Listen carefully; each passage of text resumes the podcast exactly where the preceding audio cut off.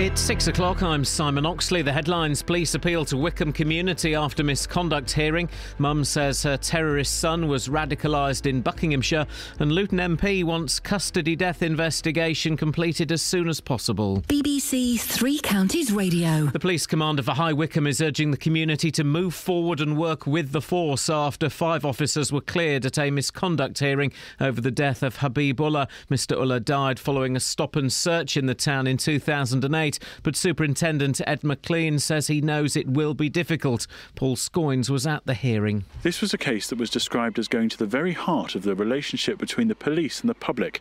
The panel deciding that all five officers had no case to answer in any of the charges that had been put to them, that they'd changed statements, that in one case of an officer using too much force, all of the accusations against those officers was found not to be proven. That means they can go back to work, and Habib Ullah's family have said that they will fight on in a civil action. A Buckinghamshire mum says her son was radicalised in the county before going to fight with Islamic extremists. Kenyan officials say 25 year old Thomas Evans from Wooburn Green was killed fighting for Al Shabaab in an attack on a military base on Sunday. Sally Evans says he mixed with the wrong people. He obviously met some people with some very twisted, warped ideas of Islam. I'm very angry that they were prepared to put my son on the line, but they're still here. They're not brave enough to go out there themselves. So they've sent unfortunately, my son. Police have appealed for information about three sisters and their nine children from Bradford who are feared to have travelled to Syria to join Islamic State. The women failed to return to the UK last week after going on a pilgrimage to Saudi Arabia. EU Home Affairs ministers are meeting in Luxembourg to discuss plans to relocate migrants who've arrived in Italy and Greece to other member states. The UK has already said it will not participate in the scheme. The MP for Luton South has called for the investigation into the death of Leon Briggs to be concluded as quickly as possible. It follows the death of 25 year old Istiak Yusuf in police custody in Luton on Saturday. Mr. Briggs died in custody in 2013. Gavin Shuker says the Independent Police Complaints Commission needs to finish that inquiry. It's hugely unfortunate that this happens against the backdrop of another ongoing IPCC investigation. I would urge them to reach the conclusions of their current investigation uh, to restore confidence in the public.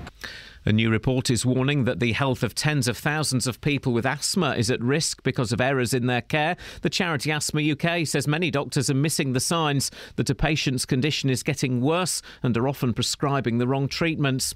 In sport, MK Dons, Luton, Stevenage, and Wycombe are in this morning's draw for the first round of the League Cup, and Andy Murray starts his Wimbledon preparations at the grass court tournament at Queen's Club this afternoon. The weather cloudy at first, sunny spells later, a maximum temperature 21 1 degrees Celsius. And you can get the latest news and sport online at bbc.co.uk slash three counties. Just bear, just bear with me. I've opened up a box and it's stopped the um, doodah. Bear with me. There, we're in. Sexy smooth.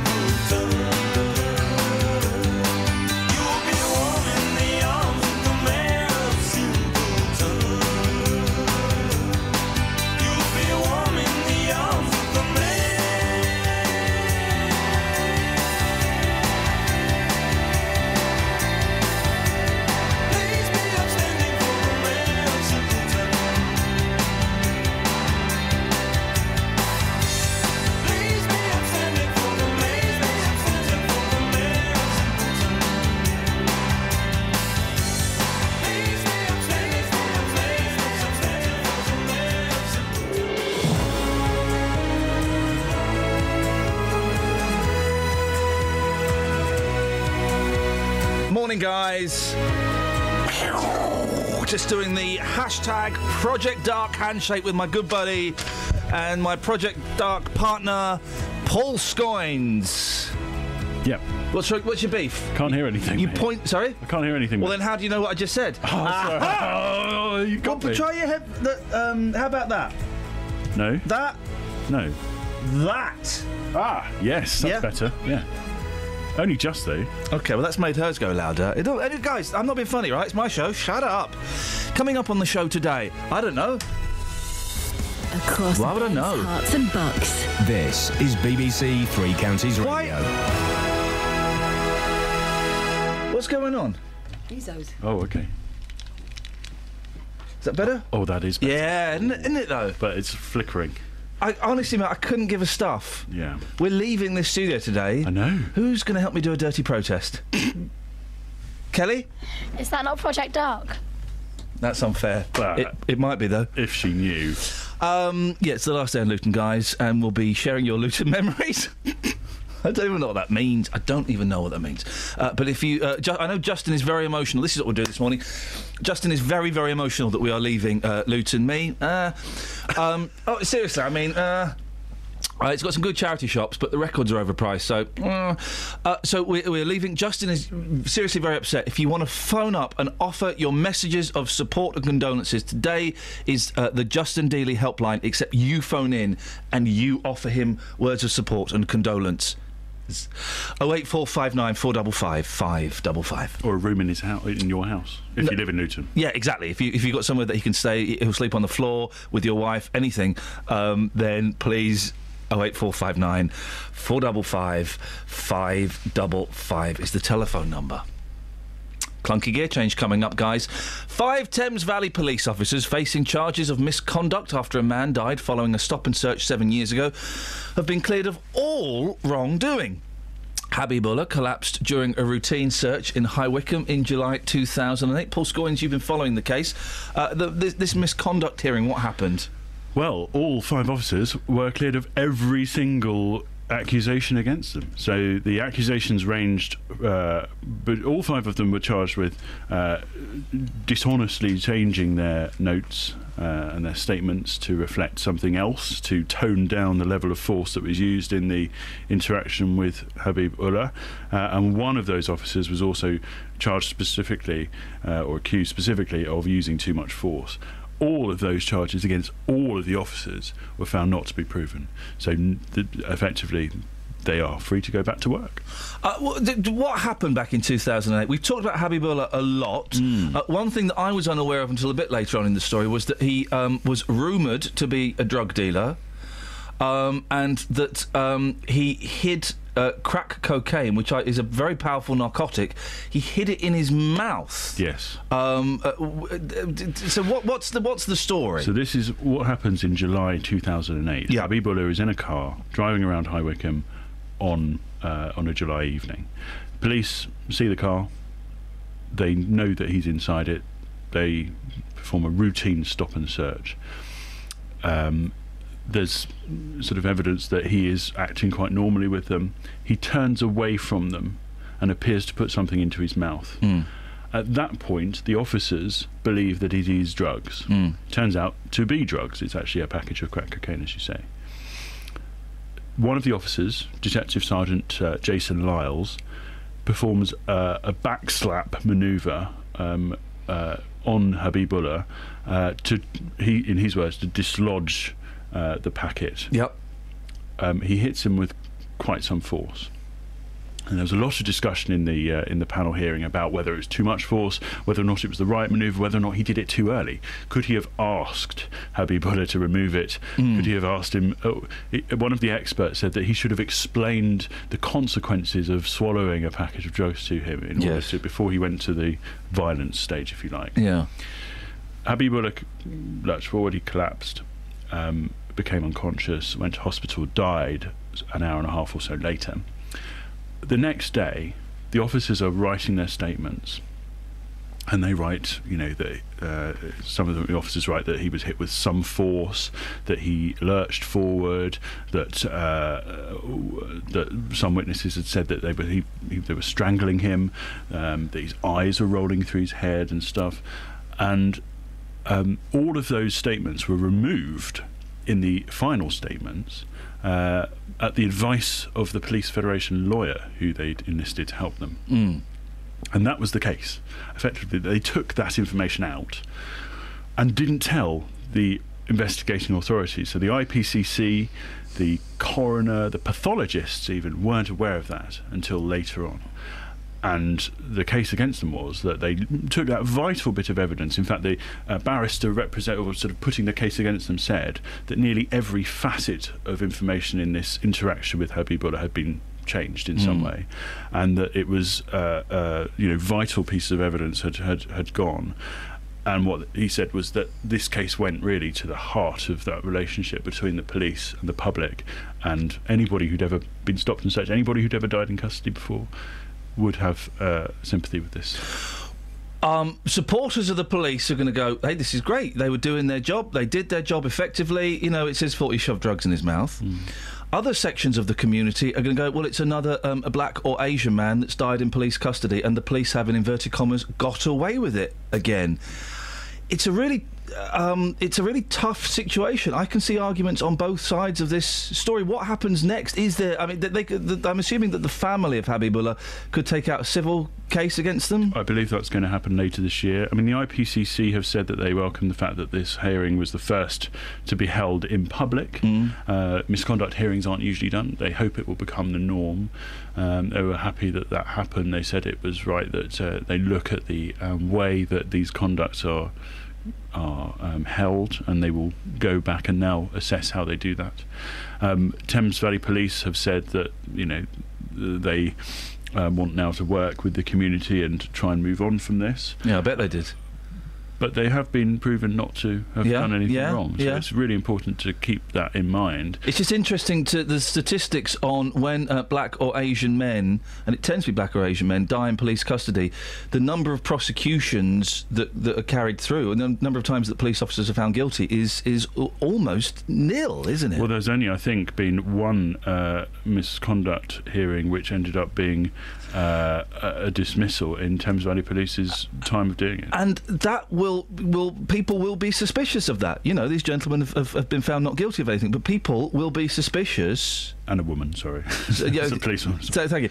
Uh, th- that, but people will be suspicious that it's oh, it's the police co- covering the police's backs. Yes, and you know the assistant chief constable was the chair of the panel. There was another police uh, woman on the panel. There was an independent uh, ge- uh, sort of member as well.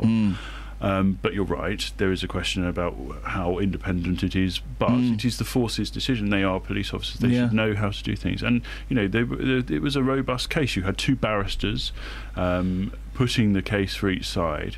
It's effectively like a courtroom, but you know, there's no charges, if you like. It's a, an accusation. I wonder if people would feel di- differently, and we will get, you know, pe- there will be people very angry with this, but I wonder if people would feel differently if it was. Uh, people do get upset by the police investigating the police, don't they? And uh, rightly or wrongly, and uh, many people believe, oh, it's just, you know, it's, it's jobs for the boys and the girls, and we're just covering, they're, they're covering their own backsides. Don't know. There's that argument, absolutely. Um, what would you? I mean, do you have it in front of a? I mean, this the, the CPS had assessed whether or not to press charges against these officers. They Mm. decided there wasn't enough evidence to do that. Um, y- you know, the uh, officers said that they acted.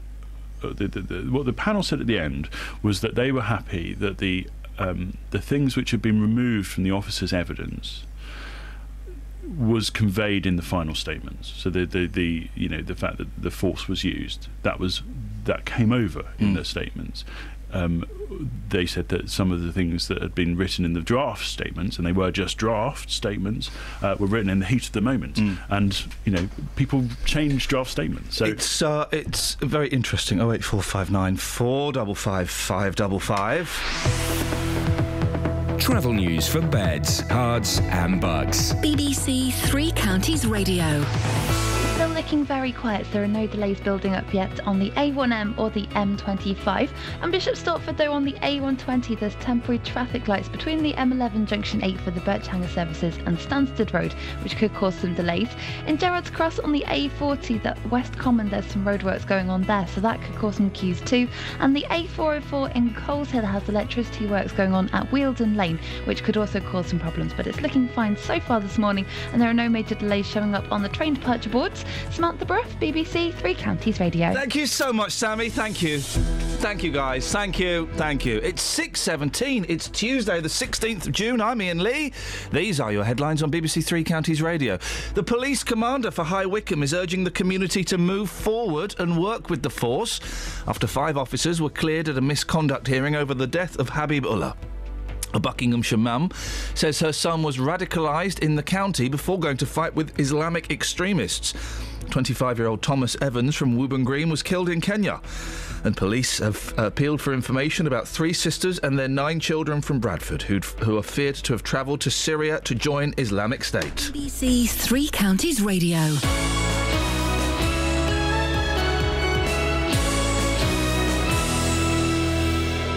Dibby dibby dibby dibby dibby dibby doo. Nick Coffer on BBC Three Counties Radio. The book is all about how you can use nature to make walking a detective game. There's no cost to spending um, 10 minutes looking at all this stuff. Three mums from Hertfordshire have uh, got something a little bit different planned. Uh, this weekend they're walking the 100 kilometres. We've done lots of training and we're aiming to complete it within 24 hours. Nick Coffer. Is that a maze in front of your house? It's called a parterre. Oh, it's a parterre, is it? I planted it myself with 540 plants, so I know it's a parterre. Award winning uh, Milton Keynes sports journalist Mike Calvin has written Gareth Thomas's autobiography. I've got to think what you think, I've got to see what you see, I've got to hear what you hear. And that will be an inherently painful process. Nick Coffer. Weekdays from 12 on BBC Three Counties Radio.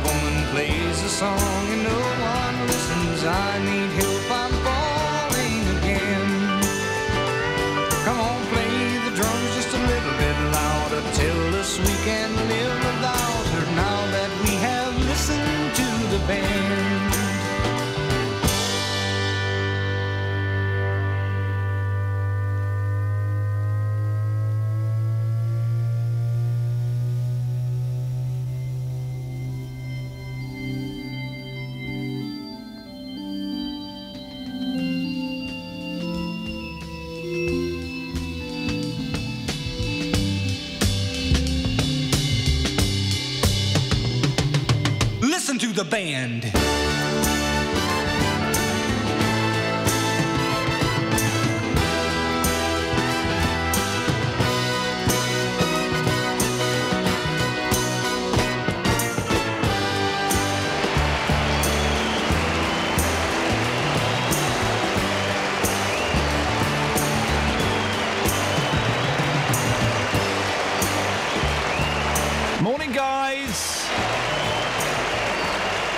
Let's um, let's shut up.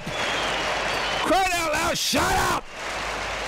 Let's go over to the Justin Dealey helpline and see how things are going. Kelly, how many people have called in so far to offer Justin Dealey condolences for leaving Luton? Um, can I lie? Um, yeah, with the BBC, it's what we do. Oh, hang on. One person's. Oh, it's Dennis. oh, so basically, nobody No. cares about Justin Dealey's feelings. Mm-mm. That's a shame. We'll get Dealey up after half past. Um, a 25 year old Buckinghamshire man has been killed uh, fighting for Islamist militants in Kenya. The confirmation of Thomas Evans' death came yesterday after his brother found a photograph of his body posted on Twitter. Evans' mum told a Home Affairs Select Committee in February that as a non Muslim, she'd had no support when she realised her son had been radicalised. Catherine's got more on this. What do we know about this Thomas Evans? Well, we know that the 25 year old left school at 16, and his mother describes him as being a normal boy until he split up with a long term girlfriend and sunk into a depression. Uh, Thomas converted to Islam but was actually stopped from going to Kenya in 2011. Months later, though, he managed to fi- fly to Egypt, and in January 2012, he told his mum he'd travelled from there to Somalia to join the Islamist group Al Shabaab. Um, he was on a watch list of suspects, and we know now that he died on Sunday when he was involved in an attack on a military base in Kenya close to the Somali border. Uh, the 20, the 25 year old was actually among 11 Al Shabaab fighters who then stormed a nearby village. At least 50 British citizens are believed to have joined that particular group, which is an Al Qaeda affiliate and based in Somalia, and it's been behind a series of high profile attacks. What have the family said? Well, his mother, Sally Evans, has spoken before about her shock that he'd been allowed to leave the country and the lack of support available to her as a, a, a non Muslim. Um, in an interview with the BBC after the news of his death, she said she, that he'd been a fun loving boy who changed because she believes he was mixing with the wrong people. He obviously met some people with some very twisted, warped ideas of Islam. I mean, it's nothing to do with Islam, the way they're practicing. Nothing at all. I'm very angry that they were prepared to put my son on the line, but they're still here. They're not brave enough to go out there themselves, so they've sent, unfortunately, my son. And Sally Evans also reiterated what she told the Home Affairs Co- uh, Select Committee in February, saying that once she realised what was happening, she didn't know how to help him. I didn't know where to go, who to turn to for advice. And Thomas was telling me that I was a racist all the time. I never thought he was going to up sticks and go to Somalia. I don't, he would never tell me what he was doing. He was just going off. And he did say if the worst thing happened, I wasn't to cry because he'd be going to paradise. Mrs. Evans had previously said that she'd rather see her son behind bars than fighting with a terror group. What happens next? Well, it's thought the authorities will now be looking at telephone records and trying to track uh, Evans's key contacts in Somalia and Kenya. They'll also be trying to piece together what happened between him joining the group in 2012 and now. Uh, a heavy start to the show, guys. Don't worry. I can turn this around. I can turn this around.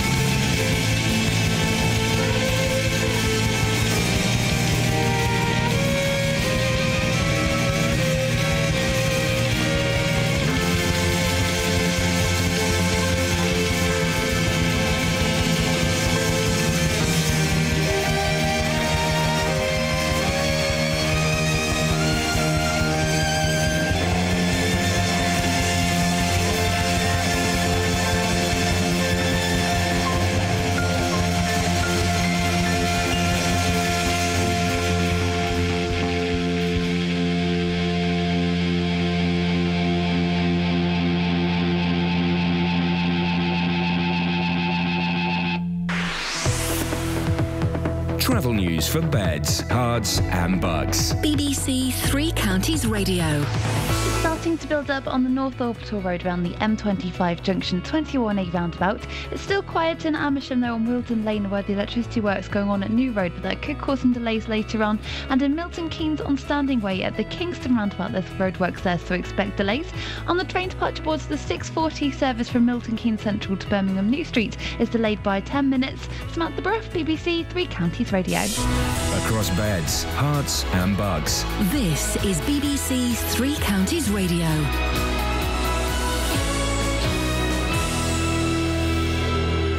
It's 6:30. I'm Simon Oxley. The police commander for High Wycombe is urging the community to move forward and work with the force after five officers were cleared at a misconduct hearing over the death of Habib Ullah. Mr. Ullah died following a stop and search in the town in 2008, but Superintendent Ed McLean says he knows it will be difficult.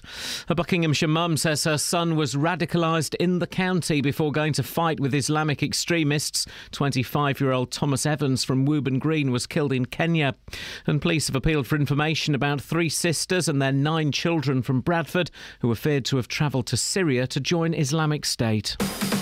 Three Counties Sports. BBC Three Counties Radio. MK Dons, Luton, Stevenage, and Wycombe are in this morning's draw for the first round of the League Cup. The Dons are among the seeded teams in the southern section. Luton, Stevenage, and Wycombe are not seeded. The draw is announced at 10. The first round ties take place in the week commencing August the 10th. Watford, as a Premier League club, don't enter until the second round. Wycombe have signed 20 year old midfielder Ryan Sellers after his release by Bolton. It follows the signing of former Notts County and Bradford striker Gary Thompson, who's looking forward to teaming up again with Wycombe skipper Paul Hayes, who he played with at Scunthorpe. from our time at Scunthorpe, we, we, we seem to hit it off straight away. And, um, you know, I, I can't see any of that changing, to be fair. Obviously, a bit more, bit more experienced. But, yeah, I mean, I'm looking forward to the challenge again, like I say. I mean, Paul's a great lad. You know, and um, hopefully our, our partnership can flourish again. Andy Murray will begin his grass court campaign at Queen's Club today with Rafael Nadal and Stan Wawrinka also featuring. Top seed Murray will play the Taiwanese qualifier Yen-Hsun Lu this afternoon. And in racing, Royal Ascot gets underway in front of the Queen today. From Ascot, Cornelius Lysaght. Amid all the usual Royal Ascot pomp and circumstance, some of the world's best racehorses will be in action here this week. Today, Ireland's Gleneagles, trained by Aidan O'Brien with Ryan Moore riding is expected to add to his successes in the Newmarket and the Irish 2000 Guineas in the Group 1 St James's Palace Stakes, though make believe the French Guineas winner challenges from France. In all, there are three Group 1 prizes. In the Queen Anne Stakes, France's Solow and the Hong Kong raider Able Friend head the field, whilst Irish sprinter Sole Power goes for an unprecedented hat trick in the King's Stand Stakes. BBC Three Counties News and Sport. The next full bulletin is at 7. It was often talked about, it was often raised, but nothing was ever done about it. To hear the way they talked about it, no one could be saved, but nothing was ever done about it. Shall I take back everything I've ever said and live my whole life in silence instead? It was oversimplified, it was underthought. Nothing was ever done to stop it. Everything was fortified, all the lies we bought. Nothing was ever done to stop it. Shall I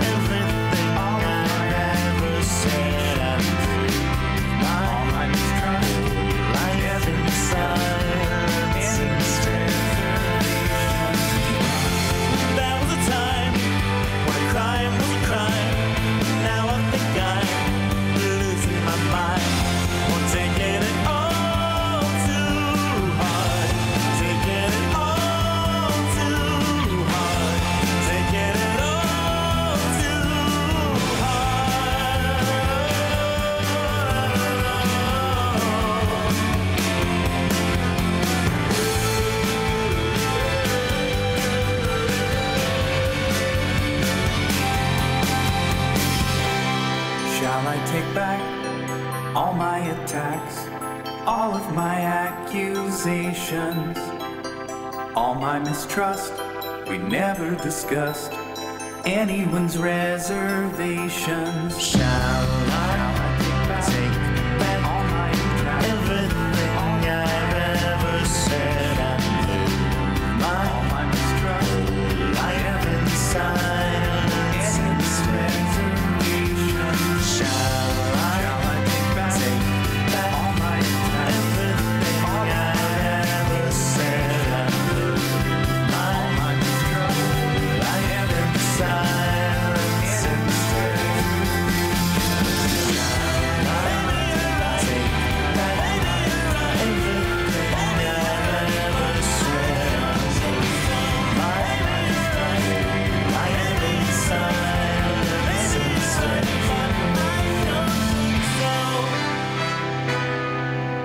Dad pop.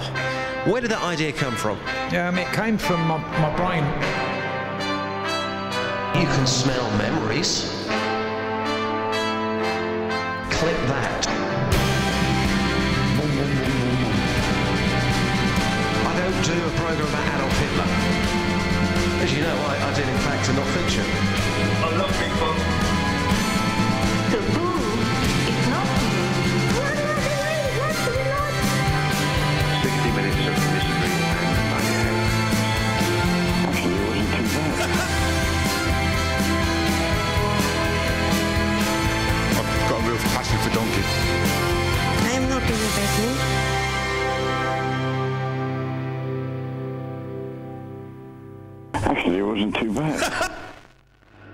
Morning, guys.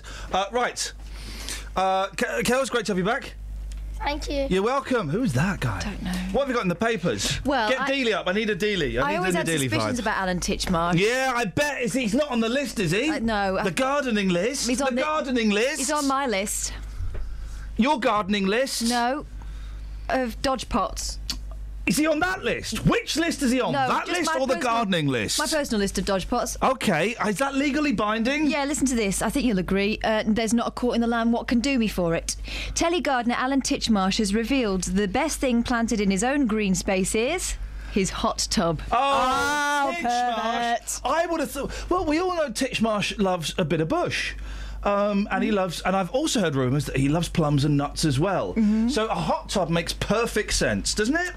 Doesn't it, guys? The former Ground Force star, 66, said, It came with the house and we thought we'd get rid of it, but we tried it and oh my Ooh. goodness. Get your titch marsh, get your Or Titchmarsh. wh- what, how does my mum refer to him? And this Um, isn't. that slimy little git. No, Tits Mars. But not, Oh. on- not on purpose. She thinks that's what, that's what his name is. She's thinking of Bruno Mars. He He's a can- right Titchmarsh. He continues. The worries of the day melted away, and now I'm a fan. I'm totally addicted. I don't know anybody who's got in one who hasn't decided they're the best thing since sliced bread. No, the best thing since sliced bread is sliced bread, you northern muppet. Oh. Sorry, Catherine, I shouldn't call you that. Oh.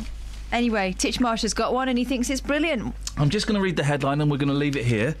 Struggling to get to sleep makes you four times more likely to have a stroke. As you said upstairs, Nature's sleeping pill. Now, guys, steady. Um, uh, anything else in the papers? Yes, loads of things in the papers, but very few things of interest. Uh, yeah, here we've got one here. yeah, Parents are set to be charged forty-five pounds a year. What for? Um. Oh, for slapping their children. No. For um fat children. No. For Islamic children. No. For dog children. No. For gay children. No. For lesbian children. No. Transgender children. No. For children children. No. For getting rid of their children. What for kind of? drug children. No, well, double back.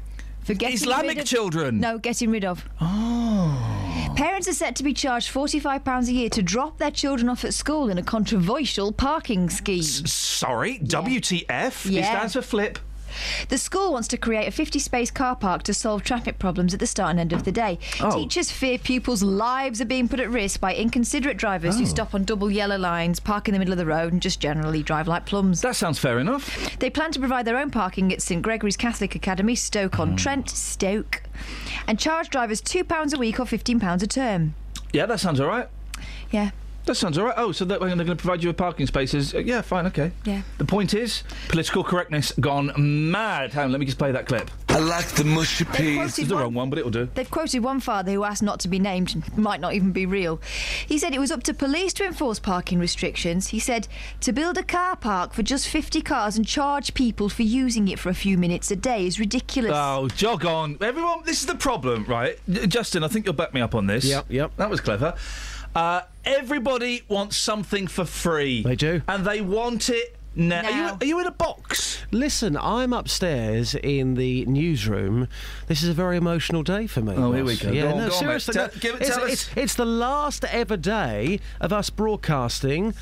In Luton. We've been here since what, 1985. Scoinsy is now following me around the building with a camera. So I'm upstairs in the news booth. This is where Simon Oxley broadcasts from. Guys, today, this means a lot to me. I haven't been here since 1985. I've been here since about uh, 2000. Still a long time. I've Yeah, been it here is. since 2012. so I'm not. I mean, I'm not. I'm not that bothered. What? I'm not that bothered. Do you want a clown or not today? Oh. No, do you know what? I don't want a clown. No? No, I'm trying to lose a little bit of the LW. So on this emotional, historic day, Yeah. you won't celebrate with a clown. I what sort of man are you? I'm I'm trying to. I'm I'm a fat man who's trying not to be a fat man. I will go to Prizzy's afterwards. Yeah, Oh. yeah. But I'm trying. But well, I'm going to have scrambled egg and bacon, Atkins. Um, But I'm just, and I appreciate the offer of the clown, just, but Yeah, I'm really yeah. struggling with. Um, I, I only had. Um, You half- don't look fat. Uh, Thank you. We I've- should have said that earlier. I've got a big shirt on. I only had half a dozen um, of your chocolate fingers, and I'm not touching any of those sweeties that were sent in. Uh, but Justin, Yeah. let's, I tell you what, we've been asking all morning for people to phone in, and cu- it's like when Robbie left Take That, except we are Robbie. The building is Take That, yes. and I. Hang on, but Robbie was all right. In fact, he was better. He wasn't afterwards. He became a mess. Yeah, no, but at remember first when he was better. Do you remember when he bleached his hair? Yeah. Mm. Oh, Robbie. And he wore a lot of tracksuit tops. Did a lot of drugs. A lot of drugs. I'm Yeah, Robbie then- Williams. I'm doing a lot of drugs. But then he was better. Hi, I'm Robbie Williams. I'm doing a lot of drugs. I'm so high, I'm putting on an American accent. Have you ever heard him speak? when on drugs, I have, yeah. He speaks like this. Oh, I've missed you, boss. Thank you, mate. I missed Yeah, you too, yeah, fella. yeah. Uh, so you're listen, we have uh, we've asked people to call in this morning to offer you words of support through this difficult time. Oh eight four five nine four double five five double five. Kelly, let's go to the lines. Okay, Fader 1 is Susie. Hello, Susie. Hi. That's you doing the voice. No, speechless. How many people have called in to give Justin Dealey Fader 2. words of wisdom? Do people not care about this? It turns out, Justin, that t- typical of the BBC, we're the only ones that are bothered about the BBC. Everyone's getting on with their daily lives. Well, I can tell you right now, I've been on the streets. Oh, yeah? And the streets, they do care. Yeah, they do. All Well, right. What have they said? Well, we got the Hungarian perspective earlier on, and uh, he was very upset. And Okay. uh, a lot of people saying, "Mm, "Really, I never thought this day would come. The day has arrived." And yeah, they, they were getting emotional out there. Justin, well, um, we'll, we'll, we'll, we'll listen to that a bit later on. Yeah. Can I just read you one headline? Of course you can. Struggling to sleep gets you four times more likely to have a stroke. Good headline. Thanks very much indeed. Cheers. Go, go, actually, go away. well, hang on. I mean, is there a phone in in that? No. How do you get off No. to sleep? No. Um, have we got any sort other stories? There's nothing in the papers today. I've not got a vibe. I've got no vibe today. I'm really just a bit. Secrets of your fingers. Here we go. They're always doing this. Every week there's a story about your finger will tell if you're a good lover. Your finger will tell you if you're going to be rich. Your finger will tell you if um, you're going to stay faithful. Your finger will tell you if you've got long fingers. You know, it's just. What's, uh, what's the finger story today? A new study claims that the length of a man's fingers can predict his romantic behaviour. Oh, There we go. scientists. I've been told I've got magic fingers. Scientists have discovered that men who have a shorter index finger when compared to their ring finger, Is that Peter Pointer? index finger, yeah, is your Peter Pointer. No, mine's longer. Oh, What, well. what does uh, that mean? Bad news. Magic fingers. Make more effort to Huh? impress women. It's, it's short finger syndrome. I've got long fingers though. Right, hang on. They're more likely to pay for dinner, give romantic gifts, and take care of their appearance. A longer ring finger. No, I've got a longer index finger. Hang on. You, you're confusing it. Hang you on. said a shorter index finger. Well, at first I did, but now we're talking about a longer ring finger. Well, that would still mean you've got a shorter index finger. If the ring finger is longer. It's not all about you, you know. Why? but I don't understand what finger you're talking about. I'm talking about your ring finger, Right. It's shorter than my the one with the ring on. Yeah. A longer ring finger indicates greater exposure to the male hormone, and that's what makes what's known as the digit ratio. The difference in length between the second and fourth fingers significant. Scientific, scientific figures have shown that the amount of testosterone we're exposed to before birth has an influence over both our behaviour and our propensity to develop certain medical conditions. Blah blah blah. Blah, blah, blah. Rubbish, rubbish, rubbish. Travel news for beds, cards, and bugs. BBC Three Counties Radio. It's looking busy on the M25 anti-clockwise from junction 20 for Kings Langley to 19 for Watford. It's also busy in Boreham Wood on the A1 southbound from Holiday Inn towards the Stirling corner and in Mill Hill on Watford Way that's so slow southbound from the Apex corner towards Mill Hill Circus. On the A40 Oxford Road in Gerrard's Cross there's electricity works going on at West Common so that could cause some delays later on this morning. And looking at the train departure boards the 647 service from Milton Keynes Central to London Euston is delayed by 10 minutes. Samantha Bruff, BBC Three Counties Radio. Thank you, Sammy. 6.46, it's Tuesday the 16th of June. I'm Iain Lee. These are your headlines on BBC Three Counties Radio. The police commander for High Wycombe is urging the community to move forward and work with the force after five officers were cleared at a misconduct hearing over the death of Habib Ullah. A Buckinghamshire mum says her son was radicalised in the county before going to fight with Islamic extremists. 25 year old Thomas Evans from Wooburn Green was killed in Kenya. And police have appealed for information about three sisters and their nine children from Bradford who are feared to have travelled to Syria to join Islamic State. Here's Kate with the weather. Beds, Herts, and bucks weather. BBC Three Counties Radio. Good morning. It's quite a cloudy start this morning, but already we're seeing that cloud thin and break. Quite chilly for some also, but that's not going to last either. The sun up, doing its job really nicely. It's going to actually be quite pleasant this afternoon. We're looking at a maximum temperature 21 Celsius. Sunsets at 21, 25, dry and clear overnight. Perhaps a little more cloud further west you are by dawn, but the minimum temperature mild at 13 Celsius. Sunrise is at 0441, and it's another reasonably nice day tomorrow. Lots of sunshine in the morning, but we could see the cloud arrive later on tomorrow afternoon as the front tries to wriggle south. But it looks like we're going to get our peak in temperatures tomorrow as the maximum could reach 24 Celsius. One additional thing to mention today's pollen uh, count is very high. That's your forecast.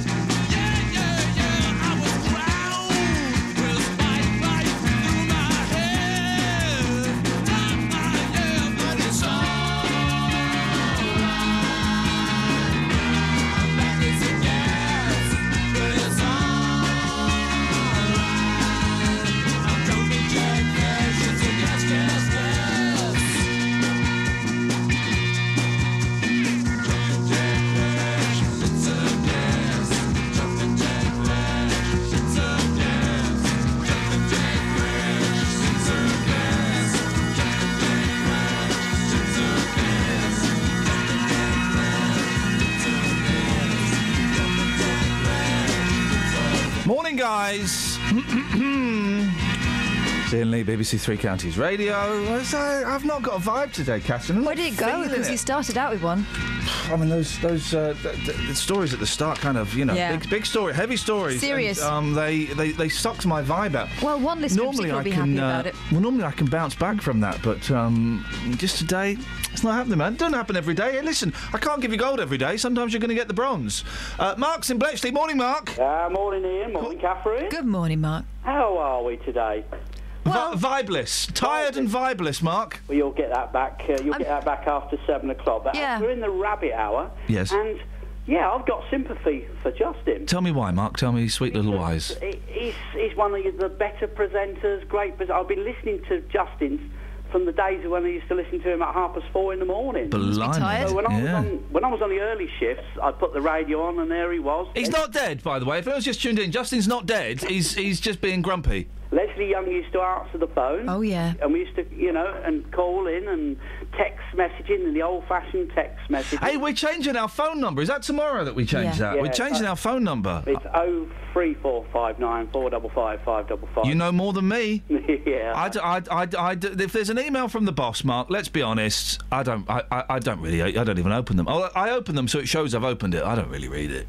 Oh, you don't? No. No. No. But yeah, uh, I should. I imagine Justin's wandering around with Paul Scoins because Paul's been there a long while. You know. Yeah. Yeah. He'll join the rest of the ghosts of 3CR like Ronnie Barber and Martin Coots and John Pilgrim. They're all still alive. They're all still alive. Mark. Here's the question today, guys. Right, it's the last day here. The offices have kind of been stripped bare. They're kind of empty a little bit. There's still some. There's still some good stuff hanging around, Mark. Yeah. I'm tempted to put a little bit in my pocket. And walk out with some of the goods here at 3CR. There's a few uh, vinyl records lying around. Yeah. Oh yeah. A couple of tellies. A mixing desk. I'm tempted. I'm, I mean, Catherine, would you hold the door open for me as I load it into my car? I'm at my wits' end. I'm tempted, Mark, just to nick a few things from work as souvenirs. Well, I- might well, sell some on at a car boot. Well, if I'd caught hold of Mark the engineer, I would have said, "Is there, is there anything left to go in? I'll uh, I'll take a bit." We could sell Mark the engineer at a car boot. Mark, have you ever nicked anything from work? No. No, no, boss. And by the way, license uh, p- payers, thanks for all of the stuff that's going to be sitting in my boot for the next month. Um, uh, uh, well, I, I'll be honest. I have nicked some of the stuff from here. We've we've all nicked some. Well, no. We've liberated some Liberated, records. exactly. We have not nicked. We have liberated some vinyl records. Justin, you must have uh, nicked plenty of stuff over the years from here. Uh, no, not really. Everything's oh. been taken seriously. Do you know what? Even Everything's two been years ago. Seriously. Yeah, seriously. Two years ago, even my Daniel O'Donnell CD was stolen from upstairs over the weekend. Weekends here are a nightmare. Didn't I give you the Daniel O'Donnell CD? No, no, it was sent to me, and my By drawers Daniel upstairs himself. have been raided. Oh. Everything has been taken, all of my CDs. Whoa. The only thing they've left, my onesie. they don't want that. Kels, you going to nick anything today? That microphone looks good in front of you. I was going to take one of the mic lights. You can have it. I know. I'm giving permission to already strip asked. this place bare, guys. I might um, chisel some of the chewing gum from underneath this desk. What do you reckon? I'm going to steal um, Roberto Peronis. I'm going to steal that guy and have him in my car. He knows Al Pacino. What would you do with him if you if you had Robert home? Robert Holmes. Yeah, no. If you had Robert home, okay. Yeah. Who's Robert Home? Ro- no, Roberto. R- If you- Roberto yeah. Peronis. Yeah, yeah. If you had Roberto Peronis at home, what would you do with him?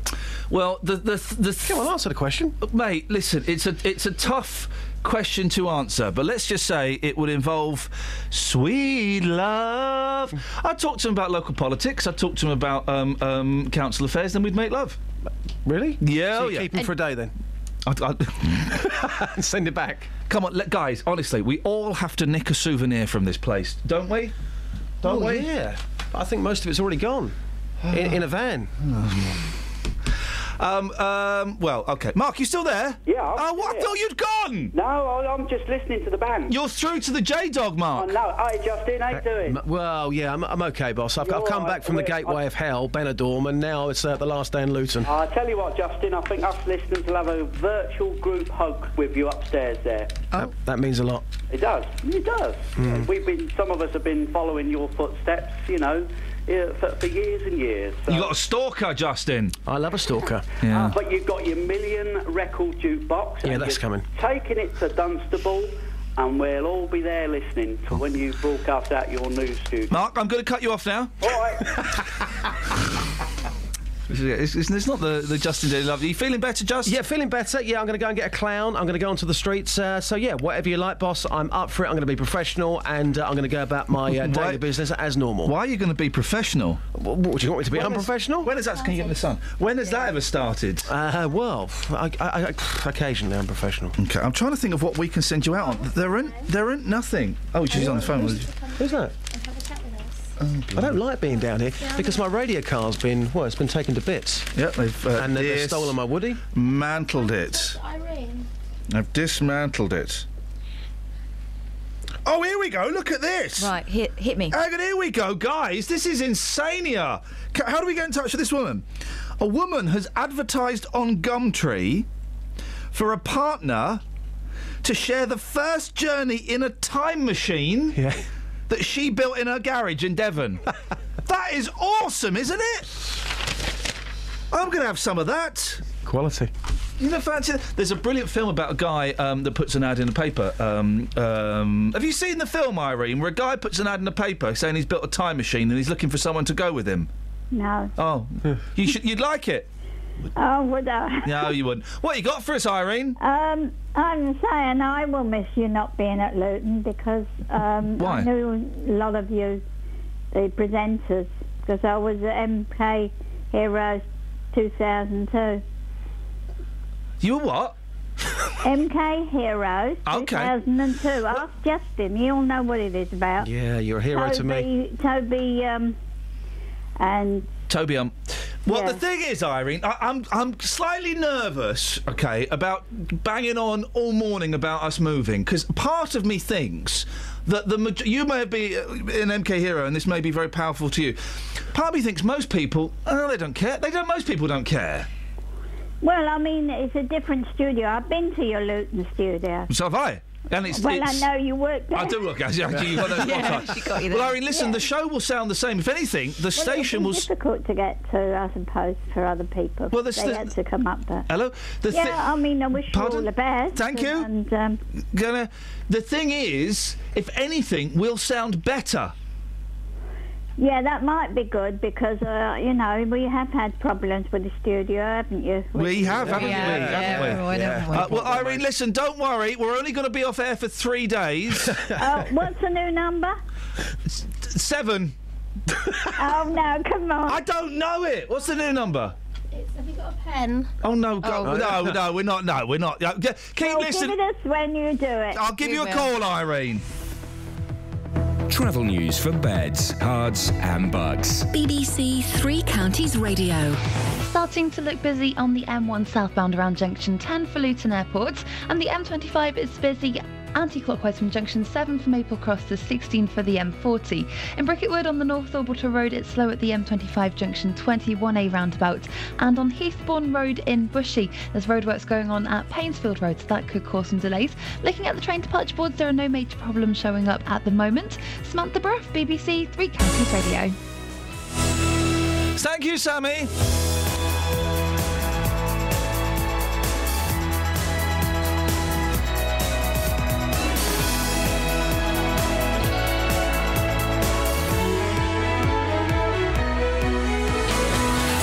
And vocal across beds, Herts, and bucks. This is BBC Three Counties Radio.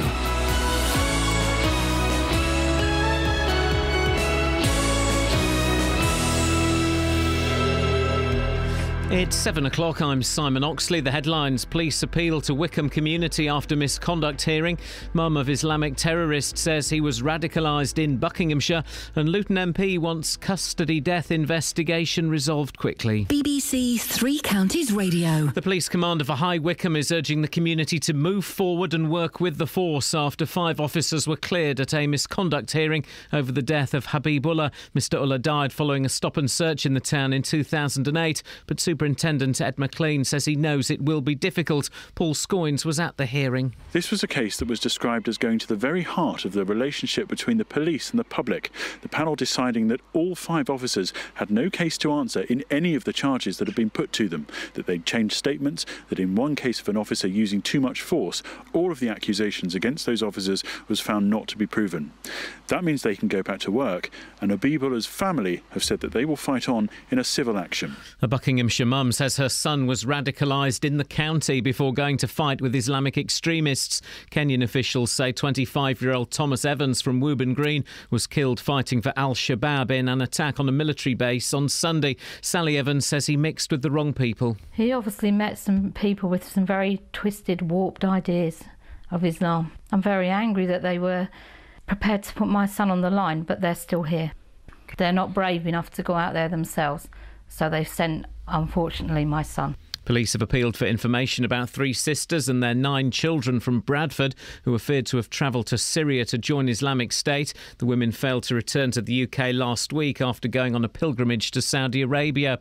EU Home Affairs ministers are meeting in Luxembourg to discuss plans to relocate migrants who've arrived in Italy and Greece to other member states. The UK has already said it will not participate in the scheme.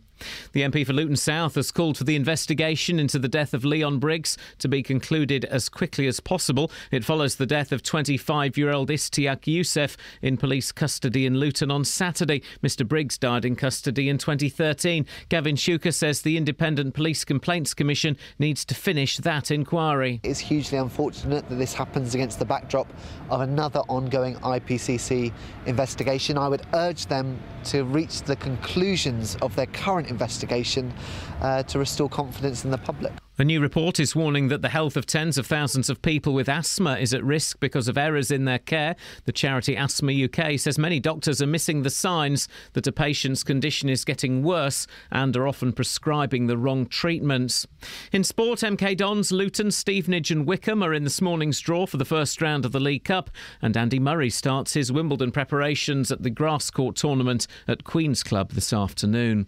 The weather cloudy at first, sunny spells later, a maximum temperature 21 degrees Celsius, and you can get the latest news and sport online at bbc.co.uk slash three counties.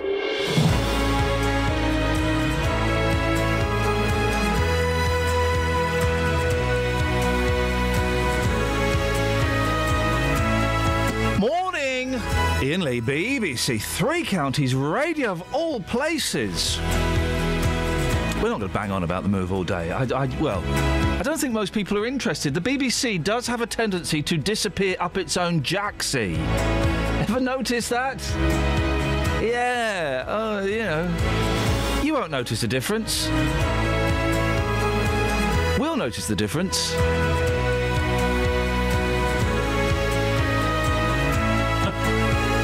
Hello, Scoinsy. You sweat, a little bit sweaty. Sorry. You actually got sweat pouring off you. Yeah. How on earth are you going to cope with uh, hashtag Project Dark? Uh, don't worry. Okay. In hand. Yeah.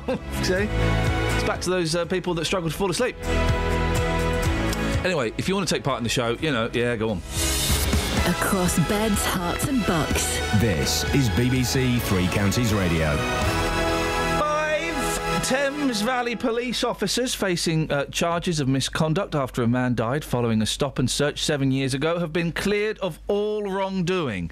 Habib Ullah collapsed during a search in High Wycombe in July 2008. Uh, our reporter Paul Scoins has been following the case. Uh, it was the misconduct hearing that was yesterday, is that right? Well, it's been 10 days, actually. Right, and- okay. And, they held it the in conclusion. Newbury, of all places, right the way down uh, in Berkshire. So, because Thames Valley, big force. It's a very big force. Uh, what, what happened? Well, yesterday, all five officers were cleared of all wrongdoing. Um, they'd been accused of discreditable conduct, was the term that was used, and that was relating to all of them changing their accounts of what happened uh, that day back in July 2008 when Habib Ullah was. Um, uh, uh, stopped and searched in High Wycombe and uh, died shortly afterwards. Now, uh, what their accounts had included was references to the amount of force that was used in that stop and search, references to how he acted after that force had been used. Um, there was also a, a charge of discreditable conduct against uh, one of the officers, one of the most senior officers there, actually, uh, DS Jason Lyles, who uh, had been also charged with the amount of uh, force that he used in a backslap to Mr. Ullah after he saw him, or appeared to saw him, uh, to see him. Um, Put something into his mouth, which later turned out to be a packet of crack cocaine. Um, he said that uh, he was he administered this back slap uh, uh, to try and dislodge it. He was worried about uh, Mr. Ullah's health, and um, the panel found yesterday that there was no case to answer. That it was an instinctive move.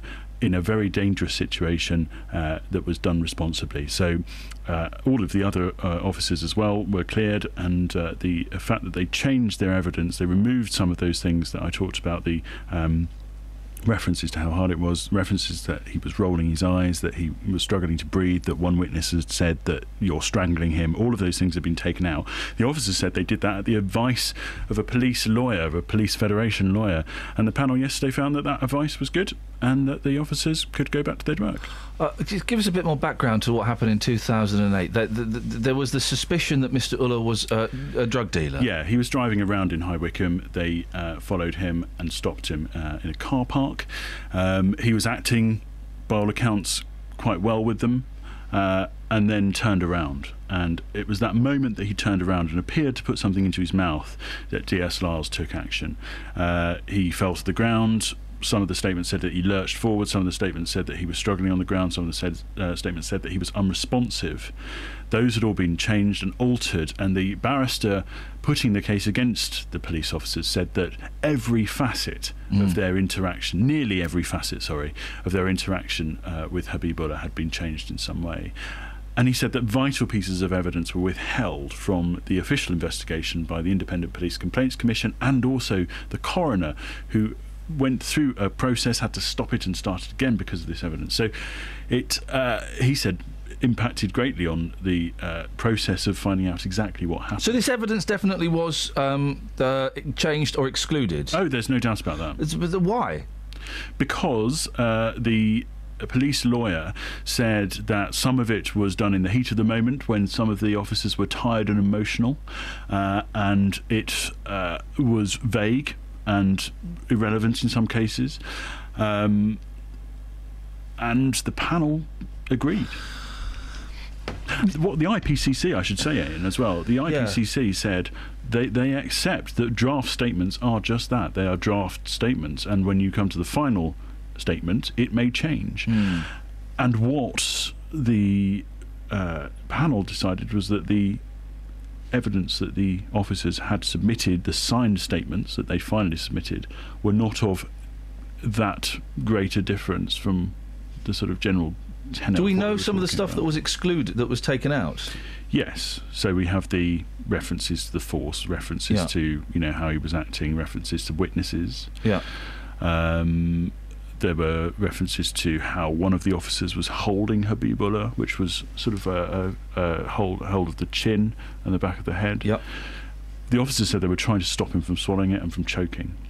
Um, All those things you said that have been that were excluded, they do sound quite important. Surely, in in an instance where a gentleman has died, Hmm. in any kind of crime, but in an instance where a gentleman has died, um, you can't have too much evidence in a statement, can you? I would I wouldn't have thought. Well, what the uh, Assistant Chief Constable of Thames Valley Police, Laura Nicholson, who's the chair of the panel, said is that the public may find it unusual that officers did change their statements. I'm finding it unusual as a member of the public. Yes. But that it is normal for uh, statements to be altered in some ways. Uh, the more reflect- suspicious the um, uh, well, no, I was going to say the conspiracy theorists, not even the conspiracy theorists, but the more suspicious might think it is the police covering their own backsides. Well, the police would say what they've done here is the first time they've ever done it in Thames Valley is hold this misconduct hearing in public. Now, what we didn't hear, of course, was the deliberations, the conversations between the panel members. There were three panel members, a lay member, so not a police officer, but two police officers. We didn't hear those uh, conversations, but we heard everything else. We had all the other pieces of evidence. I am abridging it entirely because it was 10 days, so I'm skipping through lots and lots of extreme detail. We heard from experts about the use of force. We heard, we heard interesting that Thames Valley Police had never done training on mouth searches, and that's something that the force is going to go and have a look at. Um, there is also, you know, uh, uh, concern about whether or not the um, area in which Mr. Ullah was struck was actually a red zone or a green zone, so something which would be uh, you know safe to strike somebody with force at, or something which would be very much not safe. And it was decided that it actually where he was hit right on the spine was an unsafe area. I would imagine that uh, Mr. Ullah's family are not particularly happy with this. They're disappointed, but they say they're not surprised. Yeah. We'll be hearing from them in the next hour, and uh, they say that they welcome the fact the process was held in public. They accept that Habib Ullah was doing wrong at the hmm. time. That's never been in question. They they understand that he was a wrong, you know, doing something illegal. Hmm. Um, but what they say is, even if you are a criminal, you should be entitled to, to certain rights. Yeah. Well, And, the, the, the right to not die is it's certainly one. What what what exactly did he die of? Well, the verdict was recorded as death by misadventure.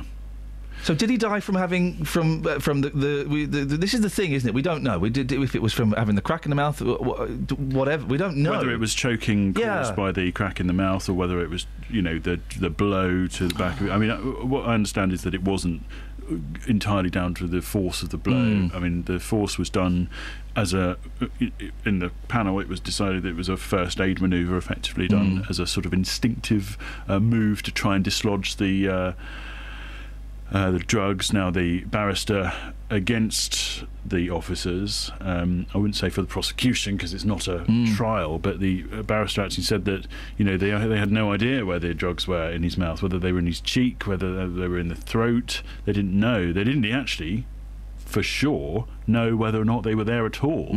Um, what uh, one of the experts, who actually was excuse me, was completely dismissed by, or not completely, but was dismissed by uh, the panel uh, in their statement, was said that uh, he hadn't gone, uh, or they hadn't made enough attempts to try and get him to remove the uh, the drugs uh, voluntarily.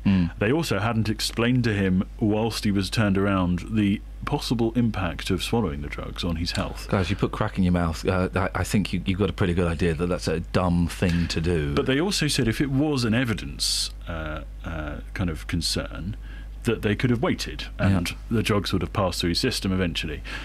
But the uh, officers were saying that this was not their thought. Their thought was for the concern of Habib Ullah and uh, It's whether or not he was interesting this um, happened in High Wycombe, where there has been trouble recently, which I think has, has, has kind of moved on from its original point, but was, was initially linked with, you know, the vandalising of the cars, initially linked with um, the death of another gentleman in police custody. I just wonder, um, you know, the, the, the relationships between um, certain parts of the community Yeah. and the police are not at their greatest, and stuff like this doesn't help. And I know that the Thames Valley Police uh, are saying to everyone, "Okay, let's move on now." Well, it's easy for Thames Valley Police to say that, but there'll be people in the community who feel slighted by this decision. there are obviously some people within Mr. Ullah's family and the community who are, you know, concerned about. I mean, there's some the Twitter feed, the Justice for Paps Twitter feed yesterday was saying that it was a whitewash. Um, I got a sense from the family that they uh, were glad that it had concluded, that they had had, um, you know, the chance to have a look at some of the, this evidence. This isn't the end for them, though. They will uh, open a civil action against the force later this year, I believe, as possibly as uh, as early as November. Um, but it is, you know, the, the the decision yesterday, which is a full exoneration of all the officers, um, means that you know, from the police's perspective, those officers are without fault and can return to work. Okay, Paul, thank you very much indeed. Paul Scoins, 08459 455 505, and giving the phone number to the listener, not to you. You don't need to call me up. I can do that. No, if you've got anything you want to say, you can just say it to my face. If you're man enough. What do you want to say? Because I've been hearing rumours. Say it to me. What, what rumours? The album by Fleetwood Mac. I've been hearing oh, rumours. it's It's one. a great one, isn't it? Travel news for beds, cards, and bugs. BBC Three Counties Radio. The M25 is busy anti-clockwise from junction 21 for the M1 to 19 for Watford, and it's slow on the M1 southbound around junction 10 for Luton Airport 2, and the A5 southbound approaching the M1 at junction 9 for Redbourn is looking very busy on the speed sensors. The A1M is slow southbound past junction 8 for Hitchin towards 7 for Stevenage, and the A1 is also busy southbound from the St Neots junction towards the Black Cat roundabout. On the train departure boards, no major delays are showing up at the moment. Samantha Breath, BBC Three Counties Radio. Thank you very much. Right, 7.15. It's Tuesday, the 16th of June. I'm Iain Lee. These are your headlines on BBC Three Counties Radio. The police commander for High Wycombe is urging the community to move forward and work with the force after five officers were cleared at a misconduct hearing over the death of Habib Ullah. A Buckinghamshire mum says her son was radicalised in the county before going to fight with Islamic extremists. 25 year old Thomas Evans from Wooburn Green was killed in Kenya. And police have appealed for information about three sisters and their nine children from Bradford who are feared to have travelled to Syria to join Islamic State. BBC Three Counties Radio.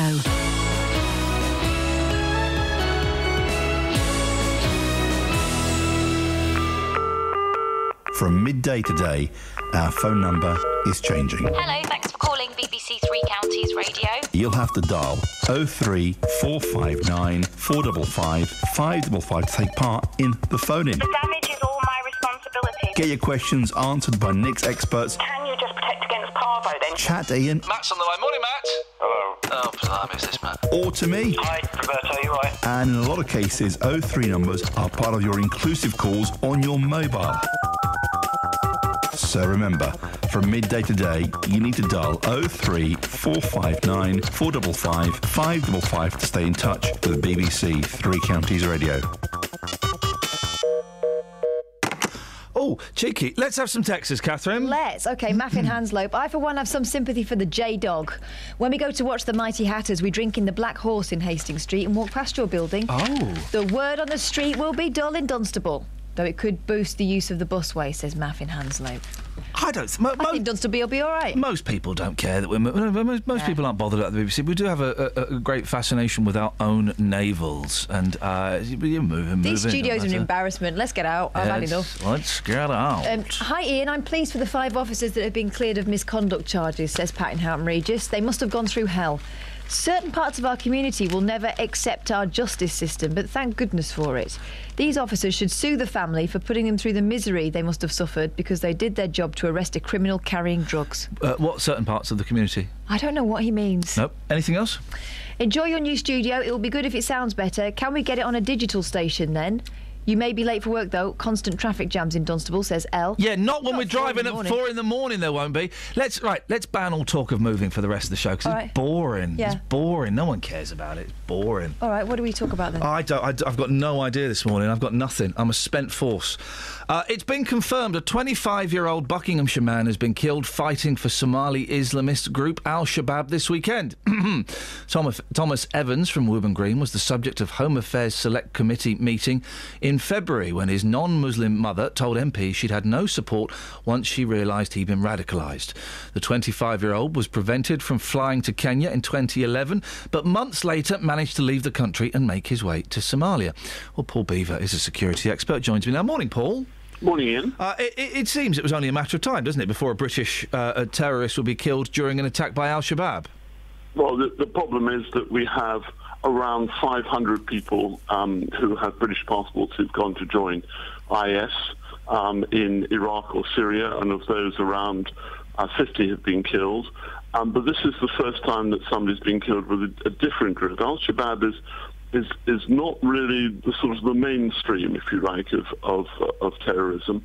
Um, it's a group based in in Somalia, which spends most of its time attacking innocent people who live in Kenya, just over the border. And the border with between Somalia and, and Kenya is, as you would expect in East Africa, very open, so dead easy to drive in and out. And this particular attack was on an army base, which has been particularly successful in stopping traffic across the border. Um, and 15 uh, Al-Shabaab terrorists were killed uh, by the Kenyan army, uh, and one of them happened to be a British passport holder. Thomas's family uh, have spoken in the past about their frustration that he was allowed to leave the country. He had been stopped before. How does how does that work? That, that he, he'd been stopped once, but then is allowed to leave another time. Well, it, it seems that it probably, and we don't know all the facts, of course, may have been that he went uh, and left for a different a different part of the world and sort of transited through. Uh, the, the problem we've got is we don't have enough people um, to police the border, and, and, you- and you wonder whether or not we want to be in that sort of state. I, I remember once one of our former Home Secretaries in the time of Mr. Blair's government saying that he couldn't actually tell the Prime Minister how many people were in the country. You know exactly how many people are in the country because we don't police those those just leaving. And you you would have got on an airliner at Gatwick or at Luton or somewhere and um, to, to leave the country, and very rarely um, are you stopped by the border uh, force. Sometimes you're stopped by um, uh, by a random check. Uh, but it is difficult to, to do that, and, and one of the problems that, that we've got is uh, this we, we're not allowed to profile people. So we don't, you know, for example, everyone with a very long beard and, and dark skin isn't going to get stopped because that wouldn't be fair. Um, so you, you have a real issue of, of identifying these people who are on what are called watch lists. And there are a whole bunch of them. But most of the watch lists, of course, are police for people coming in. We don't want people coming in to, to deliver terror And that's inter- That's the thing is, if these people want to go and fight in Syria or, or Somalia or Iraq or wherever they want to go, why don't we just let them go? But you know, as long as we don't let them back in, does it? Does it? You know, is it really a problem for us if they go off and they blow themselves up? This is a moral question, isn't it? It's also, I hmm. suppose, a, a political question as well. I mean, do we really care? In the 1930s, we allowed people to go and fight in the Spanish Civil War on both sides, both on the fascist side and on the communist side. Um, it was they, they, as far as I'm aware, and, they, and then we did have border checks. Um, we didn't um, uh, stop them. Uh, uh, what's the difference here? I suppose the difference here is if these people leave Dewsbury or Birmingham or Cardiff or High Wycombe uh, and go across um, to somewhere else and learn the art of terrorism and learn how to make bombs and learn get fully radicalized um, and then do come back, uh, that's an issue. That's an issue for us. And also, if they once they're there, start to encourage their friends. Now, this is, it seems to be what's happening, is that these people are bringing their friends over from school or from work or from groups that they might be with, um, and they're enticing them to leave the country um, and go.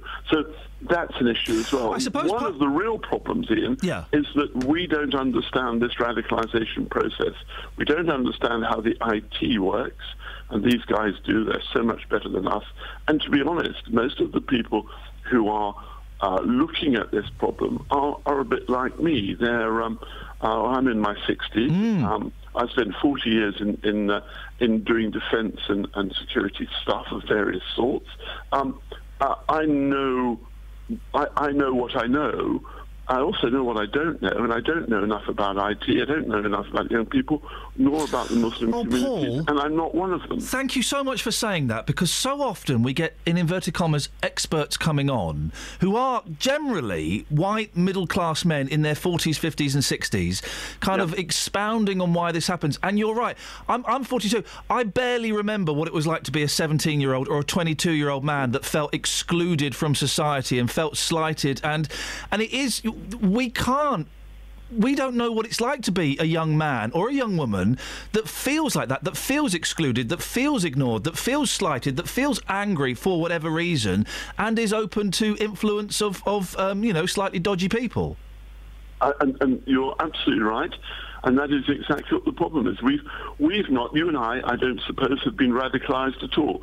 I, you know, I, I'm, I'm just not, I don't fit into that profile. And it's very difficult for people. And, and of course, I, I'm fairly typical of, of Home Office civil servants, of police officers, um, of politicians in particular. Um, and, and, and, and thereby is, is a problem. We need to do more to understand what drives people. Then how do we do that? this. because one of the, uh, there, there are so many campaigns from the government or from the police recently. We're going to start a Twitter campaign, as if that's going to stop, you know, a bloke in, in Luton from um, being radicalised. A, a, a hashtag isn't going to have any effect, is it? Well, as my 13 year old son would say, um, uh, Twitter is just so old hat. Dad. Oh, You know, isn't I that mean, interesting? You know, you know it's uh, they've moved on. Uh, they've moved on to WhatsApp. They've moved on to a, a whole bunch of other. Isn't that interesting? that do not record the messages, so you can't go back and get Mm. the information, and do not require anybody to answer them. Mm. And well, the thing about some of these systems, and IS uses this tactically on the battlefield, um, they can send tactical messages because the whole of the Middle East has got mobile communications. They are such, you know, we complain about our broadband here. They don't complain about that in, in, in, in Iraq because it's a really good system. There's lots and lots of, of mobile communication. One of the things that they can do with this is send messages that don't require any receipt to be made. The only thing that happens is if somebody turns on, opens the message and reads it, that's recorded and then immediately deleted. So orders can be passed to people without there being any trace. But we need to get into that IT culture that they've got, and we need to get to one step ahead of them. Paul, At the moment, they're five steps ahead of us. While, while I've got you on, uh, the, the, the front page of The Sun, and I'm not sure quite how much to read into the Sun story, but I heard this story breaking on Radio 4 yesterday about the, um, the three mums and the nine kids who were on holiday um, and then they never came back. The Sun is saying they've, they've run off to Syria to join IS. That's certainly possible. Um, but th- their husbands are saying that even they didn't know what was going on. And if we believe what their husbands have said and they were completely in the dark, this is the thing, isn't it? This is, you know, you, you can harbour, one can harbour these um, these uh, dark secrets, these fantasies, this desire to go off and fight and join things, and everyone goes, well, what about the families? Why didn't the families know? Well, they don't tell the families. I think I don't think people do. I mean, I, I could believe these husbands. I think that there is a we talk about a radicalization of young men going to fight, but of course we know there's a radicalization of young, a radicalization of young women um, uh, that, that go out to support, and it um, and, and it is it's something I'm uh, you know I'm uh, I was brought up um, Church of England, you know, uh, and I had. Uh, uh, and when I was young, I had I went to a, a, I went to a boarding school which was nearly 50% Iraqi and Iranian, interestingly enough. Um, so I had a pretty good smattering uh, in my youth of uh, of the Shia um, version of of Islam, um, and uh, so I know quite a lot about that. Um, but I'm not. I'm not a, a, an expert in, in these areas, and I don't think we have enough people um, who really do know and really do understand what drives women. We talk, we tend to concentrate on the men because they tend to do the fighting. We should also take an interest in, in women because they are the sort of people who, who will become um, suicide bombers. We don't understand how that process works either. How do you convert a young man from Dewsbury um, to go out to IS at 17, strap on explosives, and go and blow himself up? I mean, uh, you know, who in their right mind can believe that that's either morally good or you get some benefit from it, like going to, to paradise? Paul, I have to move on. I could talk to you all morning. We'll get you back again if that's all right, because that's fascinating.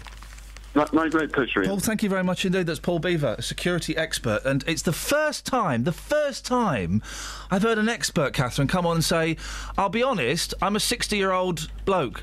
I don't understand how the mind of a young person works. And that's that's the thing. That's the thing that I have been trying to get across for ages and haven't been able to word it as well as that. You get all these government ministers all these um these police officers all of these um y- you know Community experts. leaders. yeah yeah yeah. Uh, generally older people in their 40s 50s and 60s quite often white middle class people talking about why a 17 year old Muslim lad um, decides to go to, to Syria why why a 20 year old or 15 year old Muslim girl decides to go off to Iraq you know and they don't know Or hosting coffee mornings. and we all like to, we, yeah, we all like to think we remember what it was like being a teenager. I've got a vague recollection, um, but I don't, I- I, don't remember the angst. I don't remember the pain, and my life was all right. You Tell know, you what, I do remember knowing that if I was doing something that my parents would disapprove of, I wouldn't go to a meeting involving everybody else's parents. No, what? You're not going to get a 17 year old disenfranchised boy or girl going to talk to a 42 year old white bloke, me, and a 60 year old white bloke and a couple of coppers to uh, to talk about the evils of radicalisation because we're the bad guys. We're the bad guys. The other thing we've heard from some of the imams, Oh. the, the more open-minded imams, is they recognise the fact that these meetings, these other these sort of outlying mosques, are happening in people's back rooms. They're not Yeah. listening to the teachings that are going ahead in most of the big mosques. And how interesting, Paul's 13 year old uh, old son saying, Oh, Twitter's so, so past it.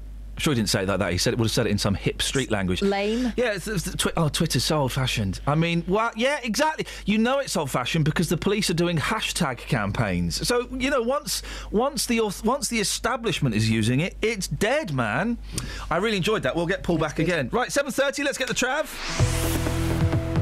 Travel news for beds, cards, and Bucks. BBC Three Counties Radio. In Bishop Stortford on the A120 eastbound, the exit slip road at junction 8 for Stortford Road has been partially blocked by a vehicle that's broken down there. On the M1, it's slow southbound past junction 10 for Luton Airport, and it's busy on the M25 anti clockwise from junction 20 for Kings Langley to 16 for the M40. In Hemel Hempstead on the A41, it's looking very busy southbound from the Hemel Hempstead turnoff towards the M25 at Kings Langley, and in Beaconsfield on Amersham Road, that's very slow between Longbottom Lane and the A40 London Road. No reports of any problems on the train so far. Samantha Bruff, BBC Three Counties Radio. Across beds, Herts, and Bucks. This is BBC Three Counties Radio.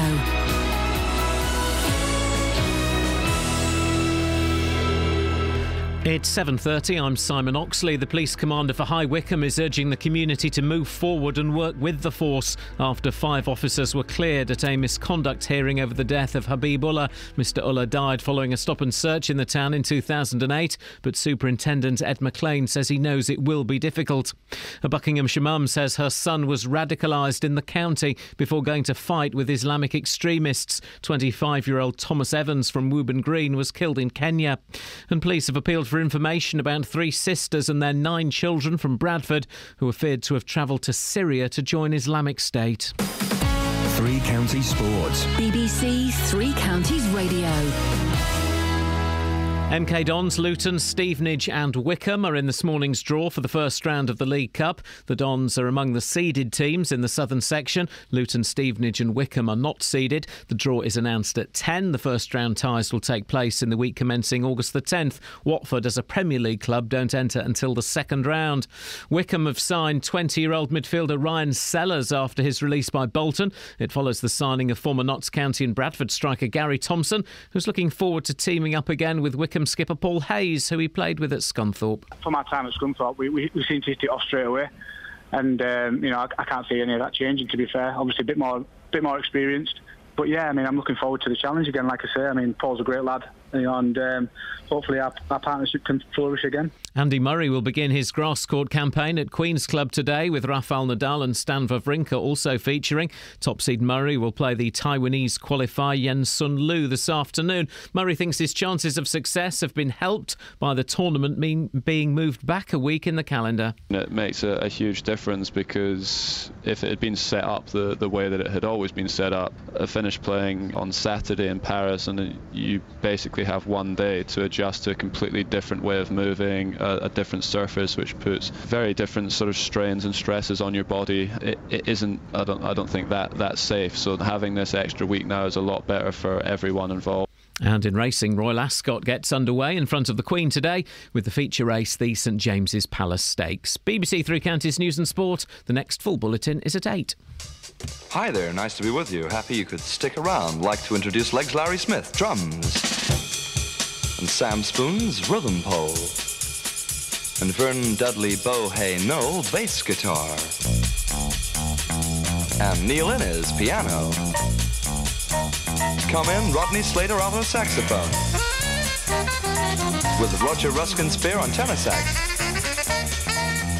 Hi, Vivian Stanshall, trumpet. Big hello to Big John Wayne, xylophone. And Robert Morley, guitar.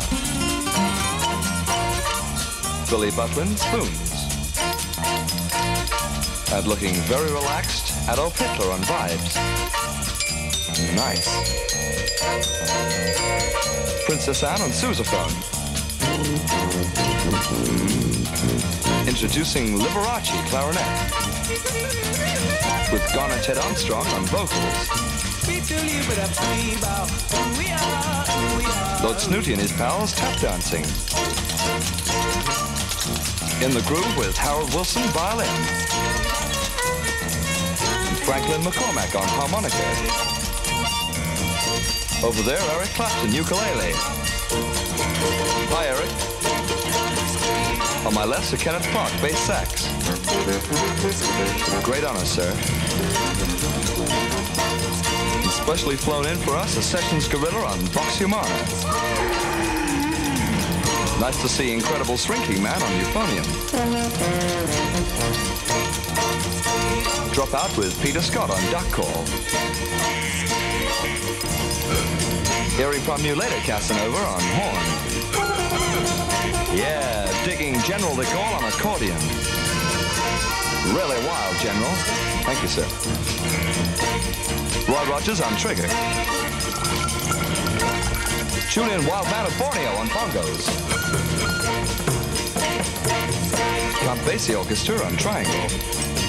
Thank you. Great to hear the Rollinsons on trombone. Back from his recent operation, Dan Drupp, hot. And representing the Flower People, Quasimodo on bells. Wonderful to hear Brainiac on banjo. We welcome Baldunicum as himself. Very appealing, Max Jaffa. Mmm, that's nice, Max. What a team, Zebra Kid and Horace Batchelor on percussion. And a great favorite and a wonderful performer, all of us here, J. Arthur Rank on gong. Morning, Peter. Good morning. What would you like? I thought you were dead. You haven't called No, us for ages. Where- well, what have you been listening to if it's not us? Oh, I've been over, over programs. Go, go on. I don't mind. What have you been listening to? I no, no, no. I'll keep that to myself. No, no, no, no, no, no, no. Peter, you can't you can't be seeing other radio presenters behind my back without telling me. I'm going to guess. But they're more attractive sometimes. Cheeky. I'm going to suggest uh, LBC, Nick Ferrari. No, no, I'm not going to tell you. Not Chris. You're not a Chris Evans kind of guy. No, definitely not. Radio 4, because I've heard you pop up on Radio 4. well, uh, yes. Oh, you listen to Radio 4? Sometimes. Peter's gone all intellectual on us. You don't have to because you because you don't speak with a spoon in your mouth. It doesn't mean to say you're not intellectual. well, Peter, I'm, I'm, I'm glad that you've come crawling back to us. Now, uh, when you was discussing with that chap about What would you like to whinge about today? Pardon? No, I, I was just going to say, with that chap you was talking to about security and the, and the yeah. Um, radicalisation of the people. There was. When you, uh, well, when you uh, are streetwise, you find that you can read people much better. For instance, I'll tell you the difference. When I was in national service, Yes. the ones from the poorer backgrounds cope much better than ones from the higher up backgrounds, really. Right. Uh, middle class, that sort of thing. Yeah. Now, if you looked at the TV program where the people went, were in so the so-called jungle, and the, you had the chap who was in in that Chelsea program. He didn't cope at all with that in the early days of it. Now, he cried himself to sleep. Now, that was a typical thing that happened in national service. Are you? I'm, I'm confused. Are you actually comparing the radicalisation of young people going off to fight for ISIS I'm with talking um, Made in Chelsea? No, I'm talking about identifying trends. A, a, a guy with a streetwise background will be able to identify things happening much more than people who, who've never been in that situation. What is, and ladies and gentlemen, this is Justin Dealey's Vox, this question. What is streetwise? Streetwise is because you've been in the situation. But what is it? Well, what is it? Tell me what streetwise is. It's not getting yourself into situations you know that something is going to happen. Well, I've not got myself into situations that I know something's going to happen. Am I streetwise? You, prob- I don't know how long you was a member of, the- uh, of, of a background where it, was a difficult life. I grew up on a horrible council estate in Slough called the Britwell Estate. Uh, were they all Does that make me streetwise? Were they all horrible? Sorry? Were they all horrible? All of the people there? Uh, yes. Um, not all of them.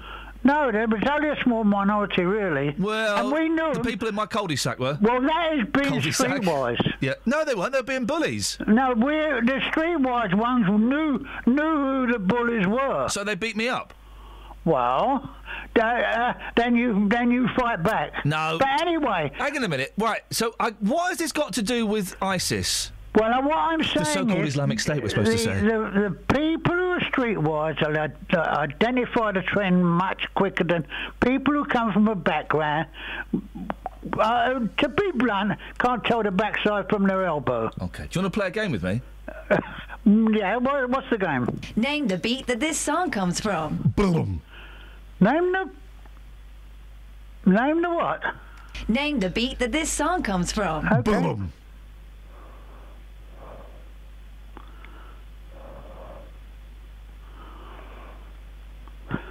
Well, that's that, that's very strange.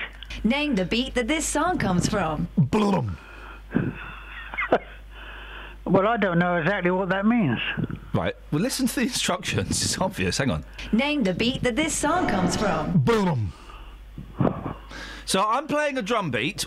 Yeah. Orally.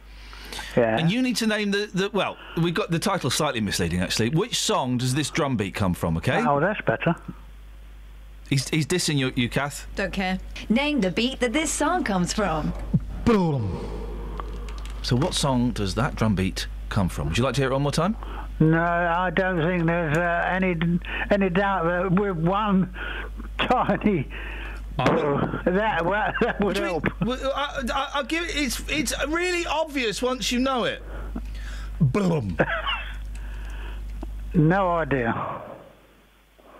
No idea whatsoever. Okay, well that's uh, Peter. Thanks, thanks very much uh, for playing. Well, that was very.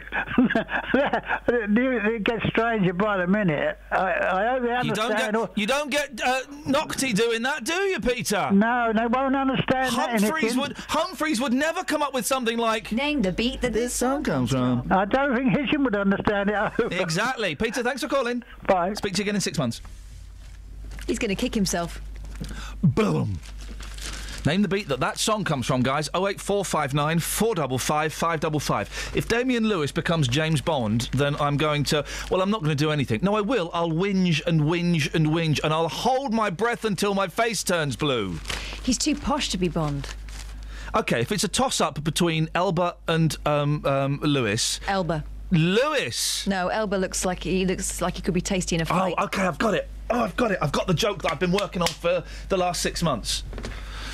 So, there's. Um, I've kind of got it. It's go with me on this, okay, guys. well, well, look, it's a work in progress. So there's a there's a guy, right? So um, right, so I got a friend called Steve, right?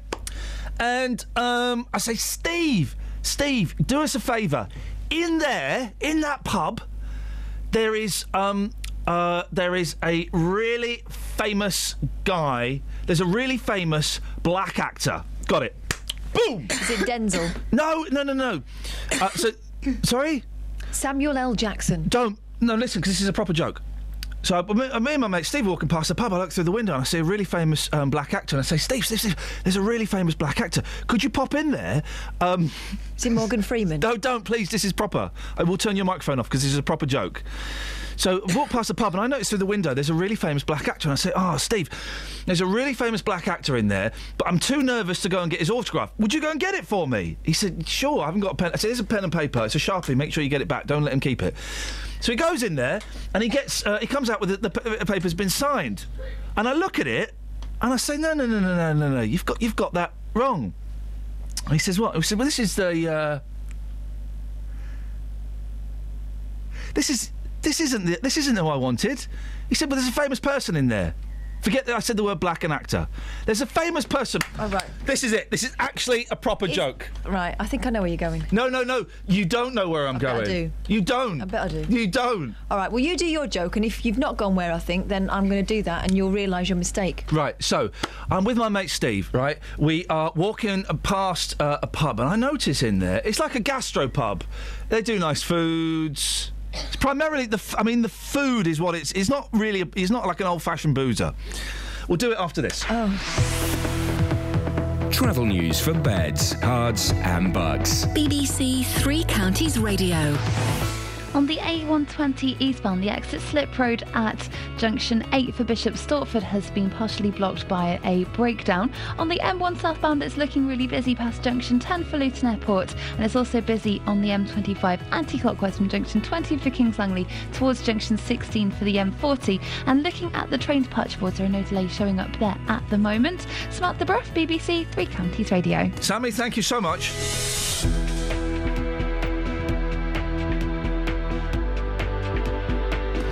Seven forty-five. It's uh, Tuesday, the sixteenth of June. I'm Iain Lee. These are your headlines on BBC Three Counties Radio. The police commander for High Wycombe is urging the community to move forward and work with the force after five police officers were cleared at a misconduct hearing over the death of Habib Ullah. A Buckinghamshire mum says her son was radicalised in the county before going to fight with Islamic extremists. 25 year old Thomas Evans from Wooburn Green was killed in Kenya. And police have appealed for information about three sisters and their nine children from Bradford who are feared to have travelled to Syria to join Islamic State. Let's get the weather. Here's Kate. Beds, Herts and Bucks weather. BBC Three Counties Radio. A rather cloudy start for many of us this morning, but it's already starting to thin and break, and we'll get some decent sunny spells by lunchtime onwards, really. Temperatures already in double figures, and they will steadily climb further. We're looking at a maximum later on today of around 20, maybe even 21 Celsius. Pollen count, however, today is very high. Sunsets at 21, 25 when it does dry and clear. A bit more cloud coming in from towards West Buckinghamshire as we head through through to dawn tomorrow morning, but the minimum temperature 13 Celsius, so quite a mild night and a mild start to Wednesday. Sun rises tomorrow morning at 0441, and it looks like quite a lot of sunshine around, at least at first, but then the cloud moves in from the north as we head through the latter stages of tomorrow afternoon, and with it, we could get a spot of rain. But it is going to be quite warm tomorrow. The maximum temperature, the peak of this week's temperatures at 24 Celsius. That's your forecast. This is the sound of Saturday night and the main stage at a music festival. Without a headline act. It's not quite the same, is it? Don't miss a thing from your summer. Make the switch to digital radio. With five extra national BBC stations, exclusive live music, and sport, you'll hear even more of what you love. Don't miss a thing this summer with digital radio. If you love radio, go digital. To find out more, search online for BBC Digital Radio. Call 08459 455 555. BBC Three Counties Radio. Walking down the street with my mate Steve, we walked past a cafe, I've decided. Oh. And I noticed that there was a famous guy in there. Says, Steve, blimey, there's one of my heroes in there. There's, there's- there's someone really, really famous in that cafe. Could you go in there and get his autograph? I'm too shy. He says, okay, uh, fine. So Steve goes in there, gets in there for a couple of minutes. He comes out, he's got a signed bit of paper. I say, fantastic, let me have a look. I open the bit of paper. I say, oh, what have you done? He said, Well, I've got the autograph of the famous person in there. I said, No, no, no, no, no. What you've done is you've got the signature of the uh, manager of a football team. You don't know your arson from your idrit. Elba. Muffed it up. It's good though.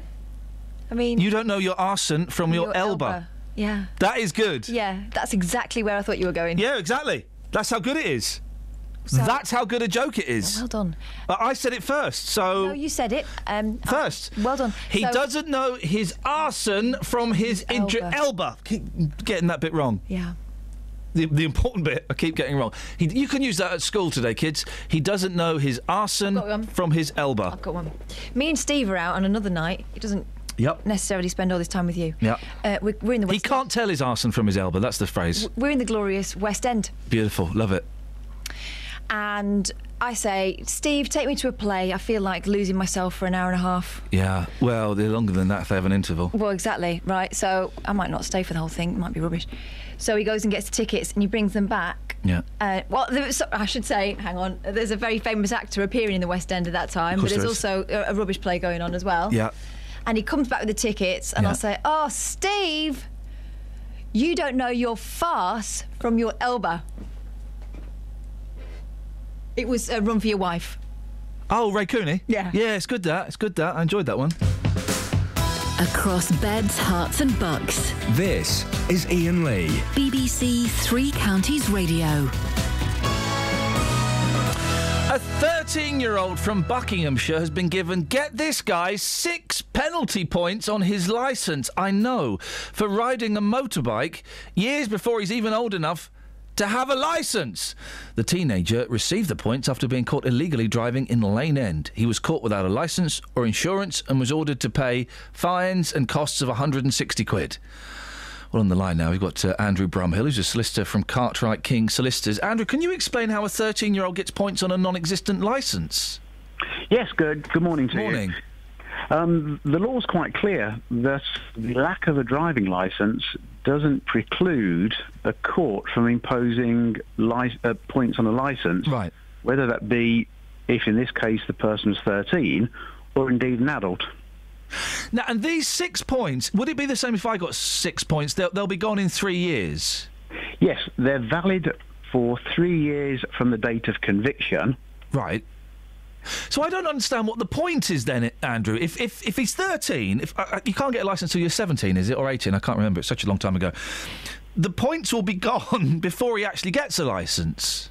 So where's the punishment in that? You, you, you're correct. Um, by the time the young man um, did apply for a driving licence, they would be clear. The three-year three-year period would have elapsed, but of course he's still under an obligation to notify the insurance company that he chooses about the conviction that he had when he was 13.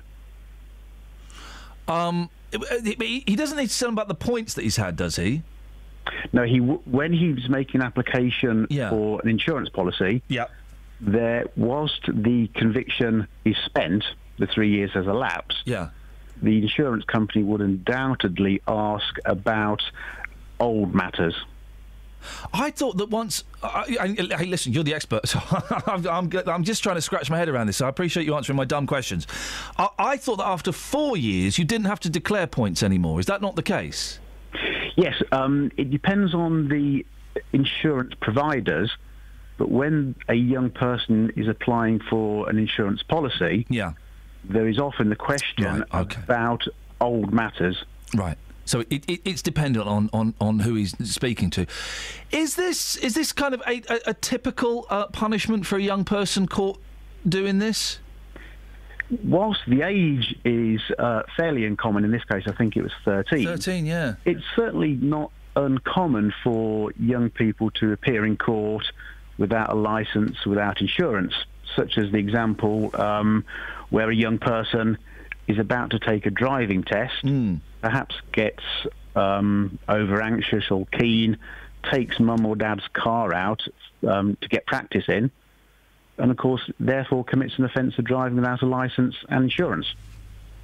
Um, and do, do, do you think that when these um, uh, punishments are, are, are dealt out to younger people, I mean, he's 13 years old, right? Yeah. And he's he's he's been done for this. He, it, I, would imagine, I make up that he doesn't have much regard for uh, the laws for whatever reason. Would something like this actually have an impact on them and uh, en- encourage someone to calm down? It depends um, on his chosen career path. Um, ah, yeah, that's a good if point. he was to apply for employment that required an enhanced CRB, well, then a potential employer would find out that when he was 13, he had this conviction. And I suppose at 13, 14, 15, you, you, you don't think of that, do you? That that that is that's a lifetime away. The, the, the No, world of employment. Life when you're 13 or 14, as you say, is very different. Yeah. And when you do apply for jobs or universities, um, it can have a detrimental effect. I can't imagine driving at 13. I was busy playing um, uh, pole position on my computer. You know, I was that was the closest I got to driving was playing racing games. Unfortunately, times have changed. Yeah, I know. I'm an old man. Andrew, I really appreciate your, your thoughts this morning. Thank you. That's uh, Andrew Brumhill, who's a solicitor from Cartwright King Solicitors. Thank you, Andrew. 08459 455 555. David's in Hitchin. Good morning, David. How are you? I believe you've called in to play. Name the beat that this song comes from. Boom. Yeah, I've got a maybe on it. Go on. The I've got a maybe. It could be the Monkees theme tune. Oh, hang on a minute. Oh, I, oh, I got. Oh, oh, oh, balls. Here we go. Right, let's try again. What do you What do you think it is, David? The Monkees theme tune. Hey, hey, we're the Monkees. Here we come. He's David's not wrong. In fact, he's the opposite of wrong. He's right. Get the funniest one. You gonna sing along, David? Here we go. Here we go. Ready? Hey, hey, we're the Monkees. The people say we're not around.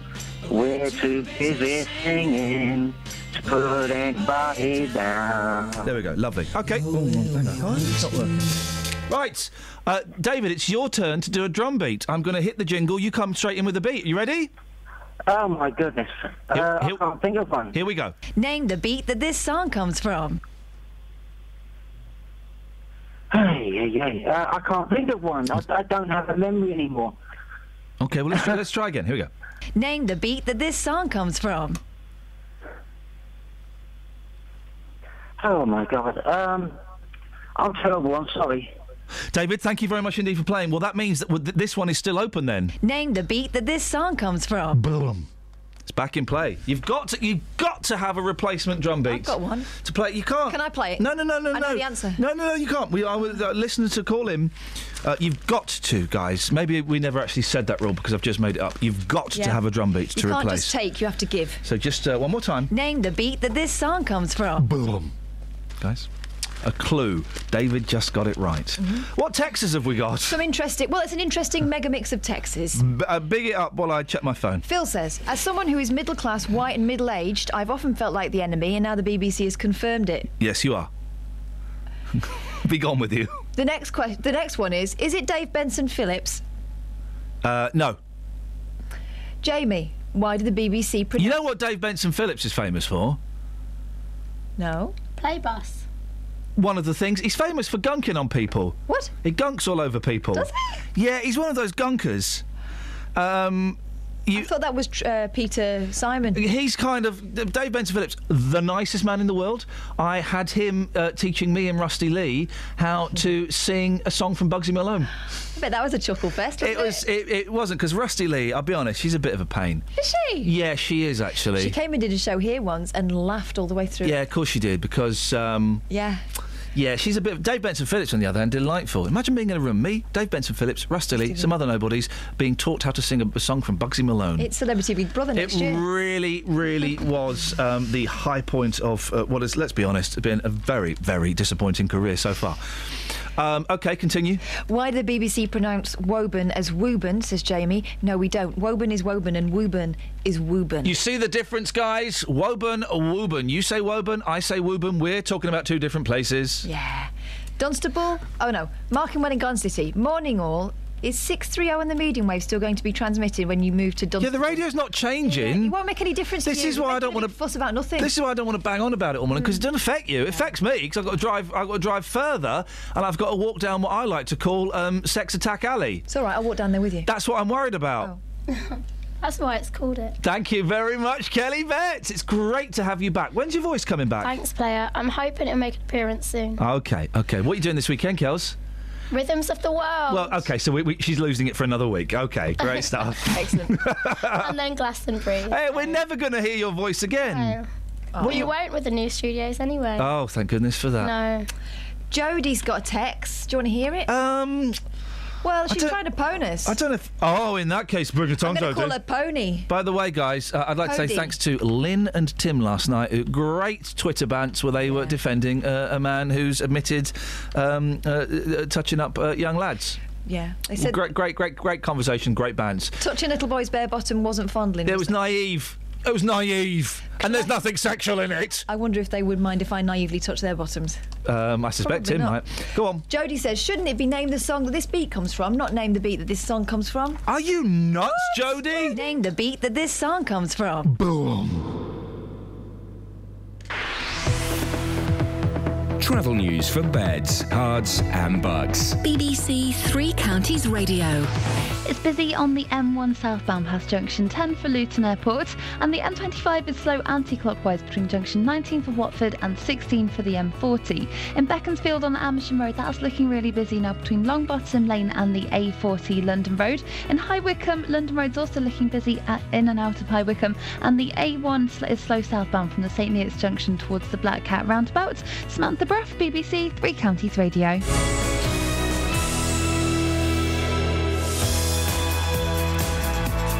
I used to go out with a girl. She really fancied black actors, though. She dumped me. Yeah, she gave me the elbow. Oh, guys! Guys, come on! Local and vocal across beds, Herts, and bucks. This is BBC Three Counties Radio.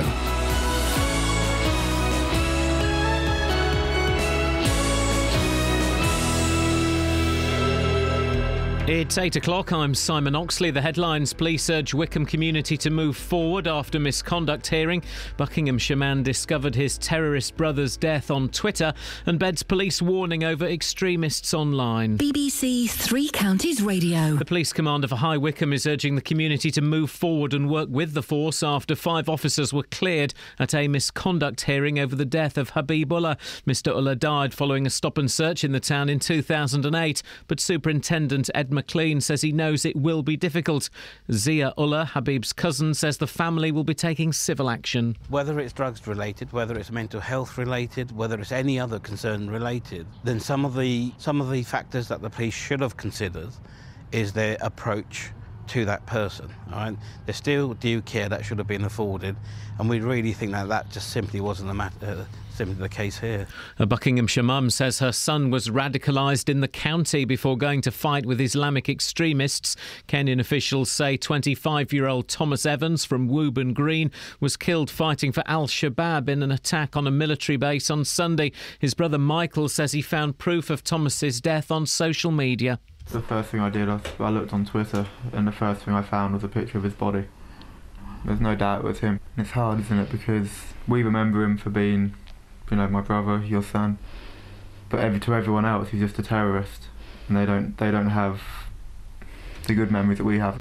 Police in West Yorkshire are expected to give more details today about 12 members of the same family from Bradford who were last thought to be in Turkey. There are concerns that the three sisters and their nine children may have travelled to Syria to join Islamic State militants.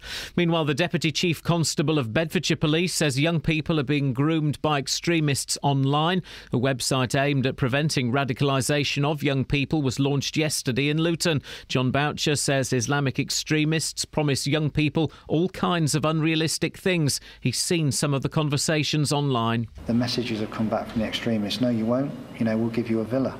Um, you know, we've got holiday villas here that we give to you as a young fighter. Uh, really false messaging because it is a really difficult, hostile environment. But once they're out there, of course, it's far too late to realise that. The MP for Luton South has called for the investigation into the death of Leon Briggs to be concluded as quickly as possible. It follows the death of 25 year old Istiak Yusuf in police custody in Luton on Saturday. Mr. Briggs died in custody in 2013.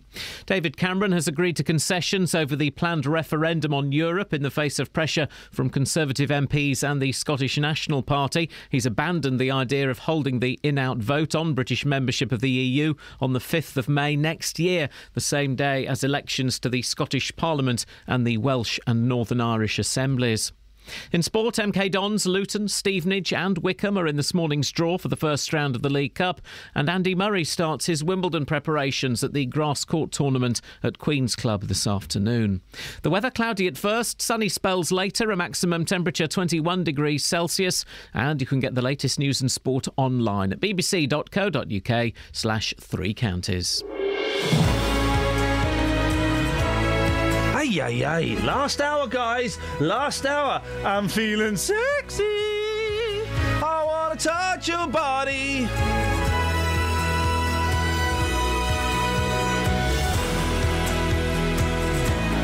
honestly, I'm not feeling sexy. I'm feeling a little bit tired, a little bit down, if I'm honest. But we'll get by. We'll get by.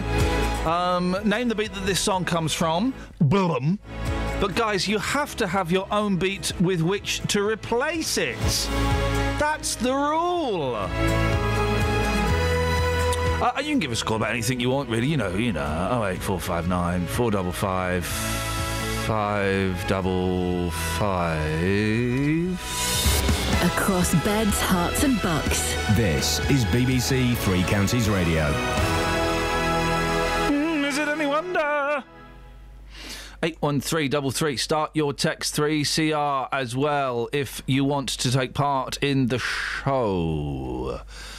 Paul Scoins joins me in the studio. Morning, Paul. We're talking about the uh, Habib Ullah case uh, again. Um, been a big story. Uh, five Thames Valley police officers facing charges of misconduct after a man died following a stop and search seven years ago have been cleared of uh, all wrongdoing. Habib Ullah collapsed during a routine search in High Wycombe, 2008. Uh, Paul, what happened at the misconduct hearing? Well, absolutely, and they were cleared of all charges, and uh, the uh, panel basically came back and said that all the things that they'd uh, they put to the officers about the fact that they changed the statements about that the uh, um, the violence uh, towards Mr. Ullah, the backslap, uh, was too forcible, um, was indeed acceptable. In fact, they said that it was uh, an instinctive manoeuvre done in the heat of the moment. Effectively, what happened is Habib Ullah was stopped in a stop and search, and was then. Uh, uh, uh, seen to turn away from the uh, from the officers, and then put something into his mouth. That then ended up being, you know, a packet of crack cocaine, and that was sort of later he died from his injuries. And uh, what the what the panel found was the fact that the officers changed those statements. They made some quite uh, judicious editing to their final statements, um, leaving out you know, the uh, impact of the the slap, the immediate aftermath of that on Mr. Ullah, um, the even sort of to the details of the route they took on the stop and search, to Mm. the you know minor details you would say, um, to witnesses that were also there. That was all sort of left out, and um, that you know was certainly the concern of the family was that you are you know, not presenting the full case, and the barrister acting on behalf of the case against the officers, if you see what I mean, uh, was was very clear that this was uh, fundamental evidence that had been left out to the inquiry. But they have been cleared of all, wrongdoing. We were hoping this morning to speak to uh, Mr. Ullah's cousin Zia. Uh, Mm. That's why I was, you, you may have heard Paul slightly distracted. That's because I was waving frantically to Catherine to find out if we if we, we had Zia or not. We don't have Zia. I believe Zia's phone has uh, has been switched off for whatever reason. But you you spoke to, to Zia Uller, didn't you? Yeah, last night after the hearing, I, uh, I I interviewed him and and started by asking really how how he felt about this verdict after those officers had been cleared of all wrongdoing. Disappointed, although not entirely surprised. It's, it's the fact that it's taken eight years. Um, I think any surprises left, it's, it's, they've really waned out over the course of, of the seven years, almost eight, eight years in itself. We'd had a, a very slight glimmer of hope from the conclusion of the inquest itself, certainly with a very uh, uh, concise and comprehensive, certainly critical narrative um, from the jury, um, and plus the fact that the Thames Valley Police force as a whole had sort of said that they actually thought the officers did have a case to answer for, hence the gross misconduct hearings. Um, but to travel this far and to hear that the entirety of the the officers' actions, their deleting, amending, changing statements, um, is now being pushed behind a smoke screen. Oh, but it was simple uh, legal advice. It's uh, that's certainly frustrating. Um, The barrister acting for, uh, well, putting the case against the officers said that this went to the heart of the trust between the public and the police force. Do you, do you? Yes, no, uh, uh, uh, absolutely. Um, as, as a barrister uh, uh, uh, also stated, it was, it was breathtaking that virtually every other fact throughout the statement was, had gone through a form of amendment or, or, or deletion. But the panel said that that was normal and that that does happen. That, that Yeah. you know people do change things in the statement process. No, um, I- can I can certainly accept that people do do uh, uh, change things. These are trained police officers. They are trained in in the art uh, uh, in the art of uh, uh, statement writing. They they're professionally trained to record factual accounts, right down to the minutest of details. Legal advice or no legal advice, they would have known the gravity and the weight of what was being changed. So when they were making the amendments and the deletions, they knew exactly the language that was being used to soften and to tone down. That's where our concerns are. Do you accept though that your cousin was doing something wrong? We, we, we, we have done right right from the outset. Um, whether it's drugs related, whether it's mental health related, whether it's any other concern related, then some of the some of the factors that the police should have considered is their approach to that person. Right? There's still due care that should have been afforded, and we really think that that just simply wasn't the mat- uh, simply the case here. The due care that they should have afforded simply wasn't there. What happens now then for you? Well, what happens now? There, there's uh, um, a number of concerns that we've still got to raise. We're just uh, uh, awaiting a, a civil prosecution at the moment. Um, so as soon as we've got um, any further details, um, you know, I'll certainly be letting people know. He was um, uh, Habib Ullah's cousin. That was Zia. Um, what happens next, Paul? Well, it's. I mean, the process now for the officers is that they go back to work. Mm. Um, they've been, uh, you know, in in this situation for some time. Habib Ullah's cousins and family and the campaign Justice for Paps, he was known as Paps, um, are going to try and put a civil case together. I understand that could be as soon as uh, November. Mhm. Um, and that will be looking at not just the withholding, the, with, with sorry, withholding of, of evidence, um, but also into the actions of the CPS, which looked into the case and didn't find enough evidence to prosecute a case. And of course, you know, saying that, I should again underline that the officers were cleared on every single count. Every single piece of evidence that was put to the panel was found not proven. On FM, AM, online, and digital radio. This is Iain Lee. On BBC Three Counties Radio. Just just discussing um, hashtag Project Dark handshake. Oh, hang on. Wow. Yeah, got some You two wicked. are both fathers. Yeah, yeah, yeah. I know. We won't be that weekend. Mickey's from Hatfield. Morning, mate. Morning, mate. You all right? Yeah, do you know what, fella? I'm all right now. First couple of hours, a little bit uh, rocky. Last hour, it's going to be crazy, guys. Woo! Woo! Yeah, Mickey! Right. You baked my noodle this morning because. I did what? I don't, listen, sir, that's a very that's a gross accusation to make at somebody at this time of the day. I, I don't know if that's real or I made it up. I I, like think it. it. might be real. Yeah.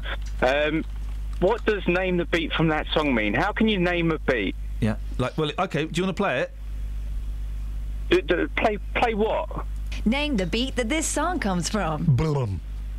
I, I, how do you name a beat? Try do you mean again. name the song that the beat comes from? Listen to the title. Name the beat that this song comes from. Boom. Can you name the beat that that song comes from?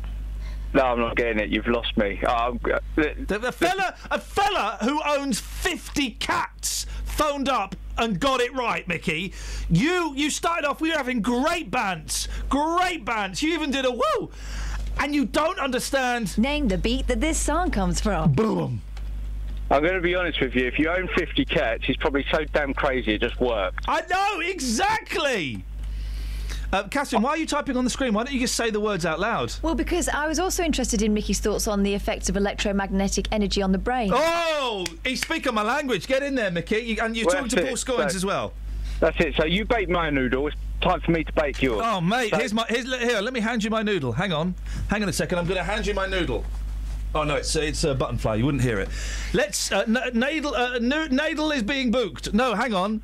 Noodle is being baked. Mickey, bake it. Start cooking. Right. So the long and short of it is, I've been going on to a long history with my landlord over an incorrectly installed boiler, which results in me having to sleep with a low frequency noise going wow wow wow wow wow wow wow wow wow wow wow wow. Yeah, all throughout the night, You which was funk playing all night.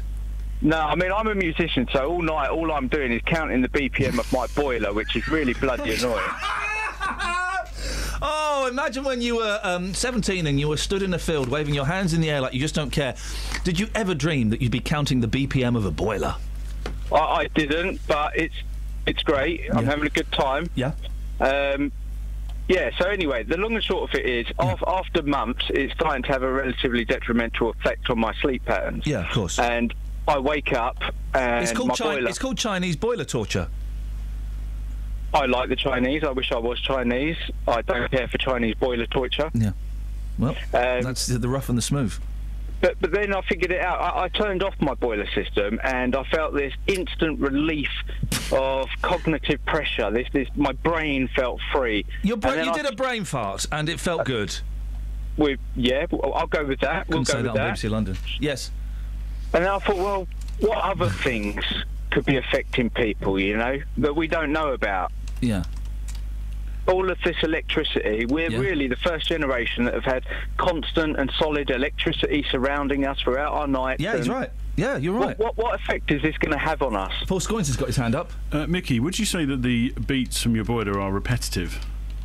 Yeah, I mean, I, I certainly put them in the sort of like tech house genre, one two eight BPM, very progressive. Okay, technically, your boiler is breaking the Criminal Justice Act, which was the uh, the act which, of course, prevented all the illegal raves in the 1980s. So you could get the police to come down and arrest it. Well, I tried that, but he's claiming freeman of the land. No, he would be. Here's the Yeah. thing, Mickey. You're right uh, because uh, we are now a generation where that you, you, everything is turned on is still on overnight. Back in the day, you turned the telly off and the telly was off when you went to bed. You turned the radio off, the radio was off when you went to bed. You had a wind-up clock. But now the telly's just on standby. The skybox is on standby. Your phone's in charging. Your iPad's on charging. Your um, uh, uh, radio alarm clock. Uh, uh, well, excuse me. There's a Freudian. There's a Freudian if ever there was one, Mickey. A radio alarm clock. Steady. Can't say that on BBC London. You either. can't say that. Your radio alarm clock and the other thing, they're both plugged in overnight. Imagine that, ladies. Ooh. On charge. Steady. Um, Kelly, Kelly's excited. So, uh, yeah, it, it- you are surrounded by electricity waves, by Wi-Fi waves. Wi-Fi is entering your body constantly, Mickey. Yeah, it's, it's, it's all crazy talk, but I've, I've got to go now. So, well, before I'll leave you go, that with you. Mickey, before you go, Name the beat that this song comes from. Boom. I don't know. Travel news for beds, Herts, and Bucks. BBC Three Counties Radio. The M1 is slow southbound from junction 10 for Luton Airport, and the M25 is also really busy between junction 19 for Watford, anti clockwise towards junction 16 for the M40. But it's clearing up now between junction 24 for Potters Bar and 23 for the A1M at South Mimms. On the A1, it's busy southbound still, though, from the Holiday Inn towards Mill Hill Circus. And in Bedford on the A6, queues are starting to build up just before Shakespeare Road because of the roadworks. In High Wycombe, London Road is looking busy in both directions. There's no reports of any major delays on the trains at the moment, though. Samantha Bruff, BBC Three Counties Radio.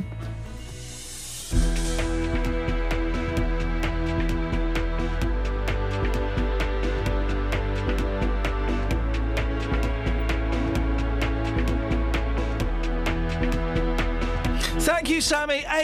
8.17. It is uh, Tuesday, the 16th of June. I'm Iain Lee. These are your headlines on BBC Three Counties Radio.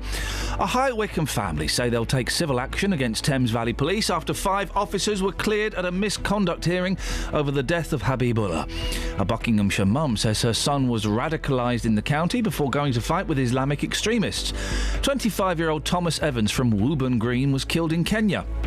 And police have appealed for information about three sisters and their nine children from Bradford who are feared to have travelled to Syria to join Islamic State. See Three Counties Radio.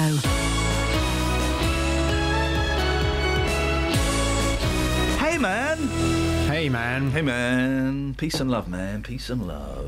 The last day here. Yeah. Oh, well. It's all right. Val. I, do you know, I have worked out of this building for 22 years. Don't look old enough, you do. 22 years. This is probably the longest base I've ever had in my life. Yeah. Never lived in a house that long. No. It's quite emotional.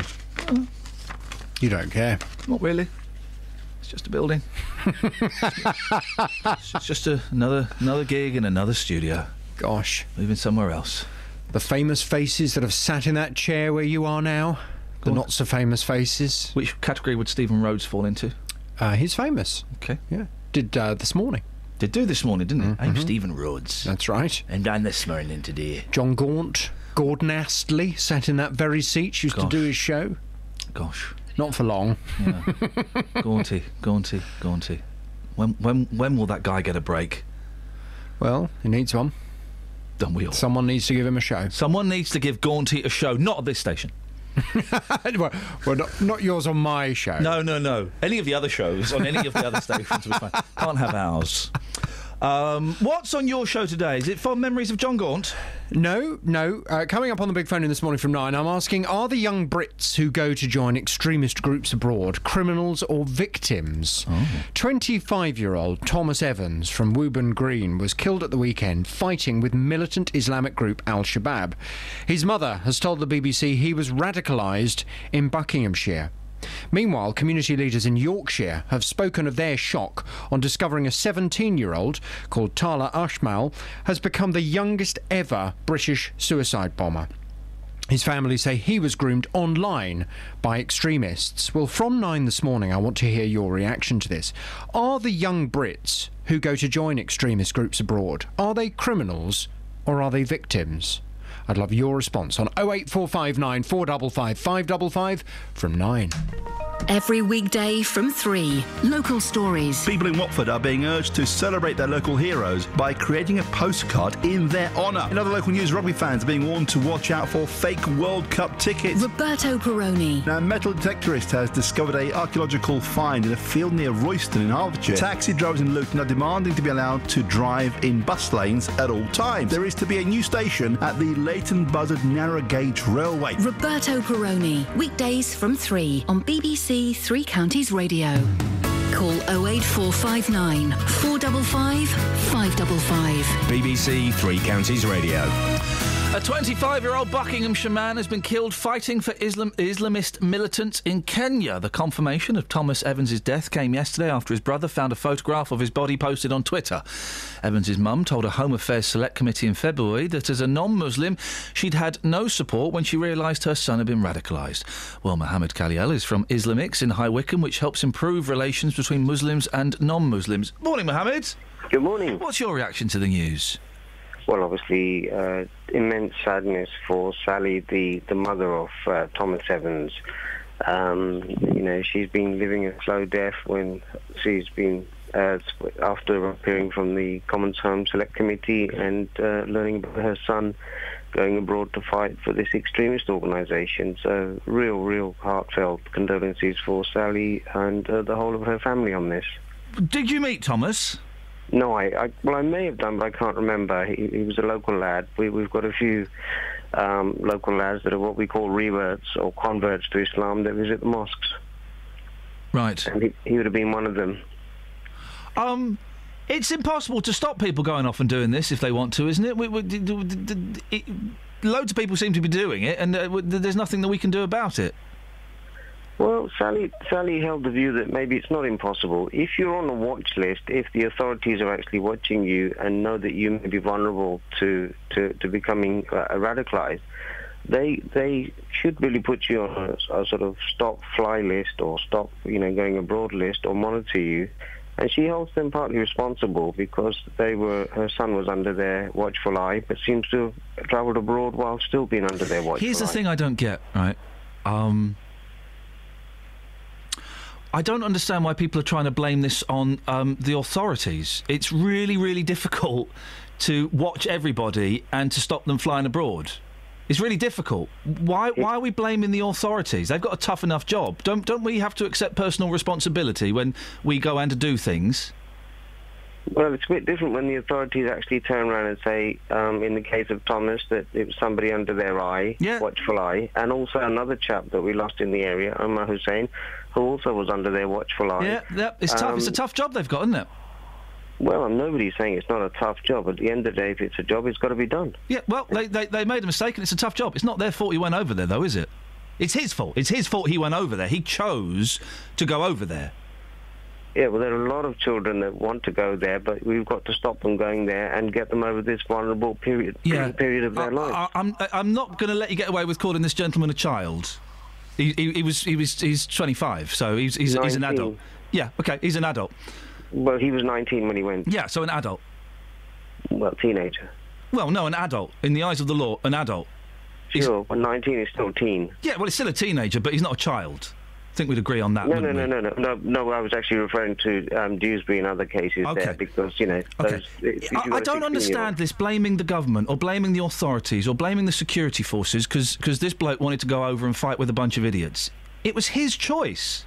Yeah, I think. Well, I think no one's uh, laying all the blame. This is a complex problem. I don't uh, understand why any of the blame is being laid on, on, on the security forces or the government. I don't get it.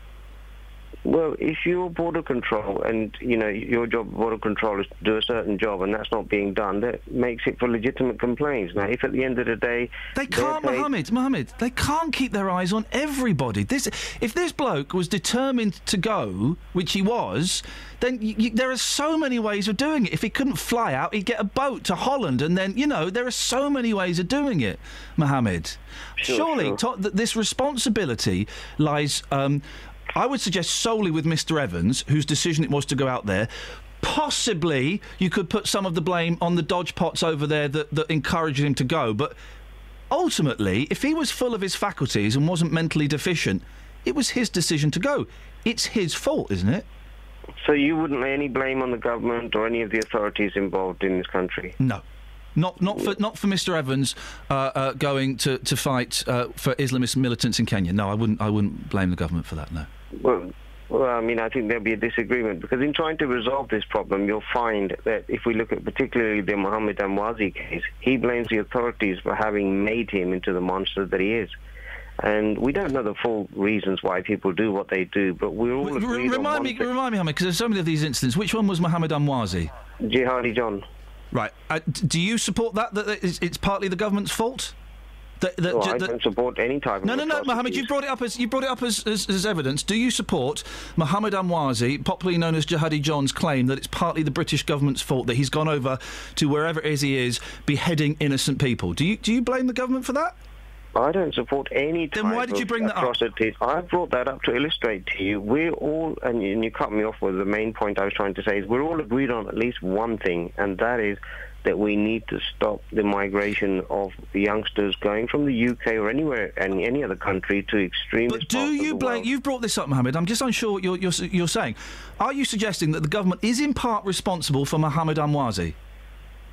Well, I'm saying that the government has a fair share to play in, in trying to resolve this problem. No, no, no, no, no, no, no. That's the yeah, yeah. It's, it's it, the government have got a big responsibility in trying to resolve it. But you brought this up, so I'm just confused as to why you brought it up. If you don't believe it, do you think the I government? answering- Do you think the government had a part to play in Mohammed Az- Emwazi?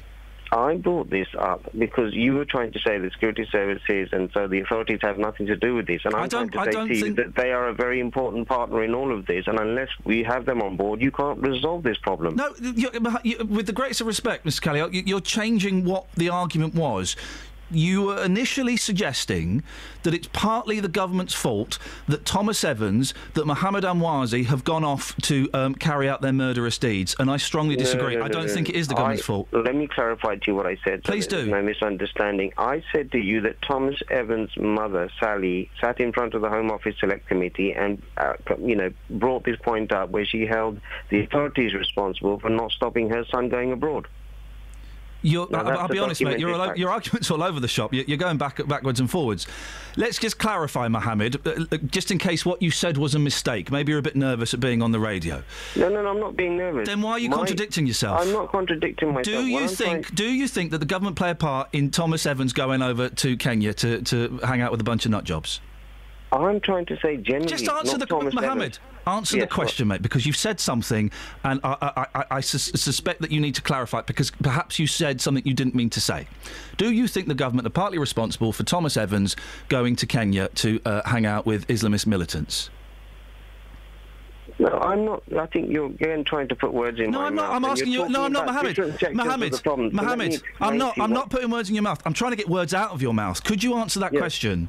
Right. I said to you, the mother of Thomas Evans, Sally I know you said that. Could you answer the question, fact- please, Mr. Right. Khaliel? Do you think, because this is what you said, and maybe you made a mistake, do you think that the government is partly responsible for Thomas Evans going to fight with militants in Kenya? Yes or no?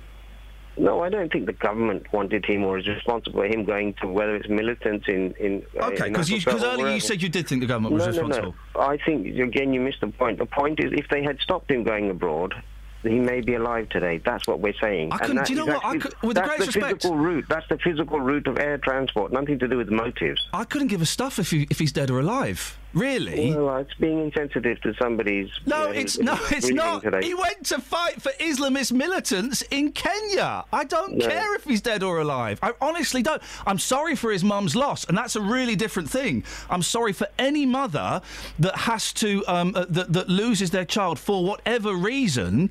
I've got no sympathy for Mr. Evans himself. He got Well, what he I- wanted. He'll be having I'll the 70 you where you're virgins now, won't he? I'll tell you where you're missing the point again. Please do. It's not just Thomas Evans. There are many other people that convert, and they convert for the right reasons. They actually not bad people at heart. And what's the con- what's the connection? The, real issue is the people that take their minds and poison them. Those are the real evil monsters that we should be going after. So And not the government, not the security forces. Well, I don't believe everybody that goes out there is bad. I think they, they get sucked into this horrible way of life. And what we ought to do is, you know, certainly you agree with me that anybody under 16 is treated as a victim. They're not treated as a perpetrator. Um, uh, it's uh, it's debatable, but but, but well, let's focus on Mr. Evans for the moment. I've got no sympathy for him. I've got real sympathy for his mum. Honestly, I think it's terrible what she's had to go through. I've got no sympathy for him whatsoever. He got what he wanted. He's he's in paradise now with his seventy virgins. He's doing all right. Well, if that's what you think he's... That's what you- he. I- That's what he thought. well, yes, obviously that's what a lot of them think. But yeah, exactly. So he got what he wanted. Well, we don't know if he's got what he wanted. I have no vision to see what happens after death. He wanted he wanted to die because he was promised he'd get seventy virgins and all the other nonsense that, that all the other lies that, that, that they're told. He believed that and he got it. Brilliant. Honestly, I, I, I, I- his death is nothing for for uh, uh, me to mourn. Well, I think we're talking about his mother's feelings, not about him. No, well, no, we can talk about both. And I've, I've said, and if you listen, I've said I feel really sorry for his mum and what she had to go Sure. through. I, I feel, I, I, I- you know, I feel so sorry. His, his loss of life, uh, I don't care. Well, how do we stop all this then? I haven't got a clue, mate. I don't know. I'm a bloke on the radio. You tell me. Yeah. Well, this is it. These problems are not that simplistic that we can do sound bites to them. They, they, they're a lot more deep rooted and require everybody to get around the table to see how we can stop it. Getting around a table ain't going to stop nothing, is it? What's your What's your practical suggestion for stopping people like 19 year old Thomas Evans, as he was, from um, going to fight in Kenya or going to fight in Syria or going to fight in Iraq? What's your suggestion?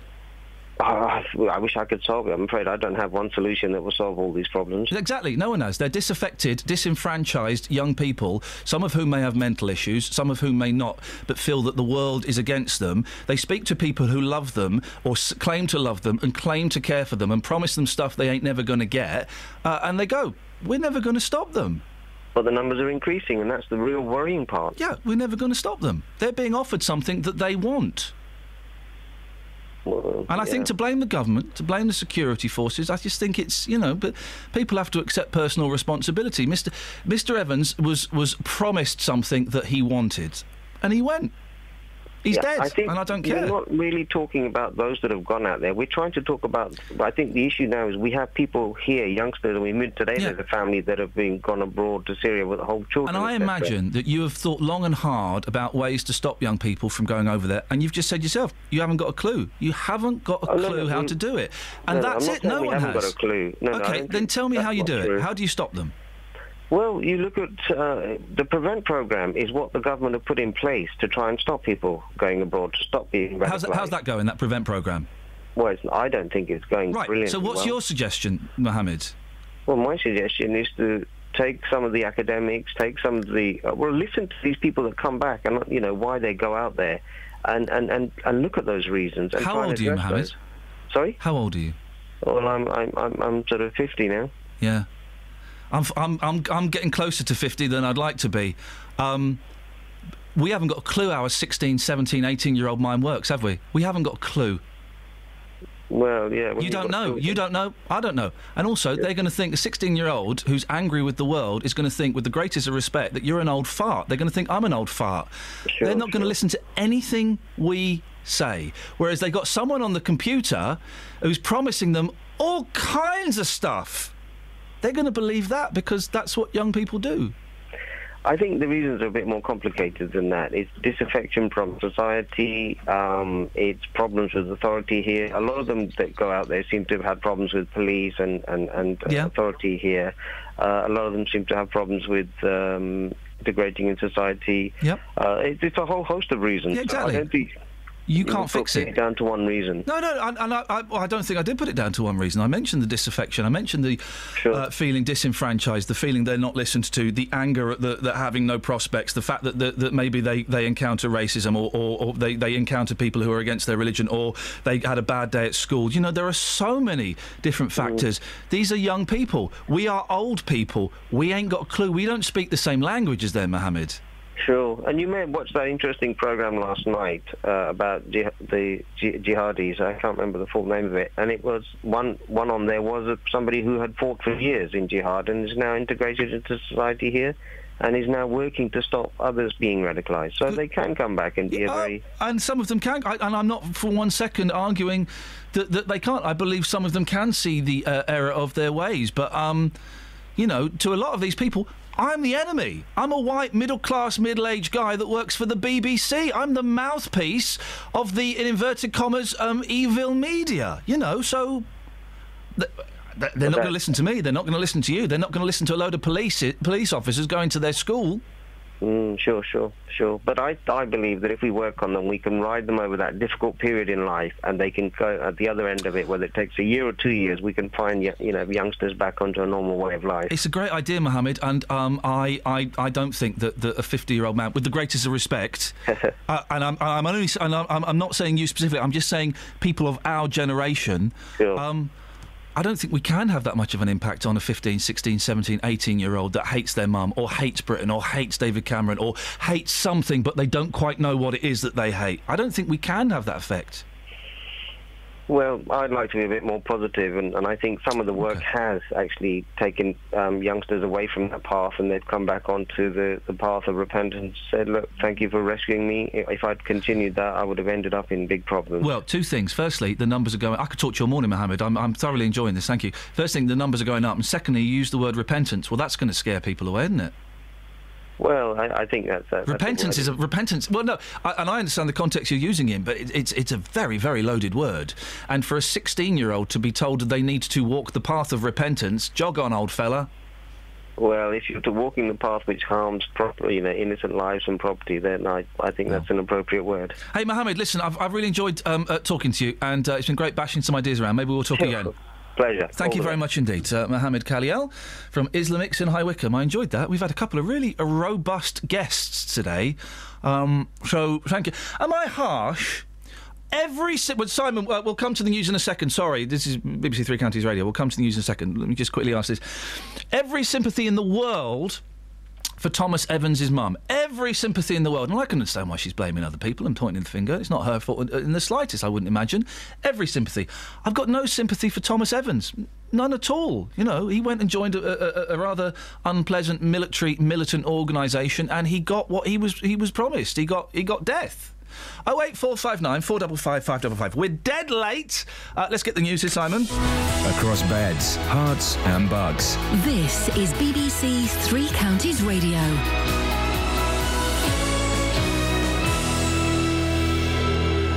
The headlines High Wycombe family say they will take civil action against Thames Valley Police after five officers were cleared at a misconduct hearing over the death of Habib Ullah.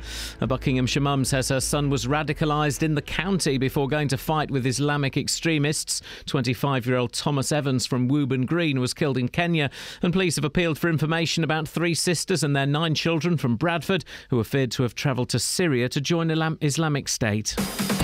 Three Counties Sports. BBC Three Counties Radio.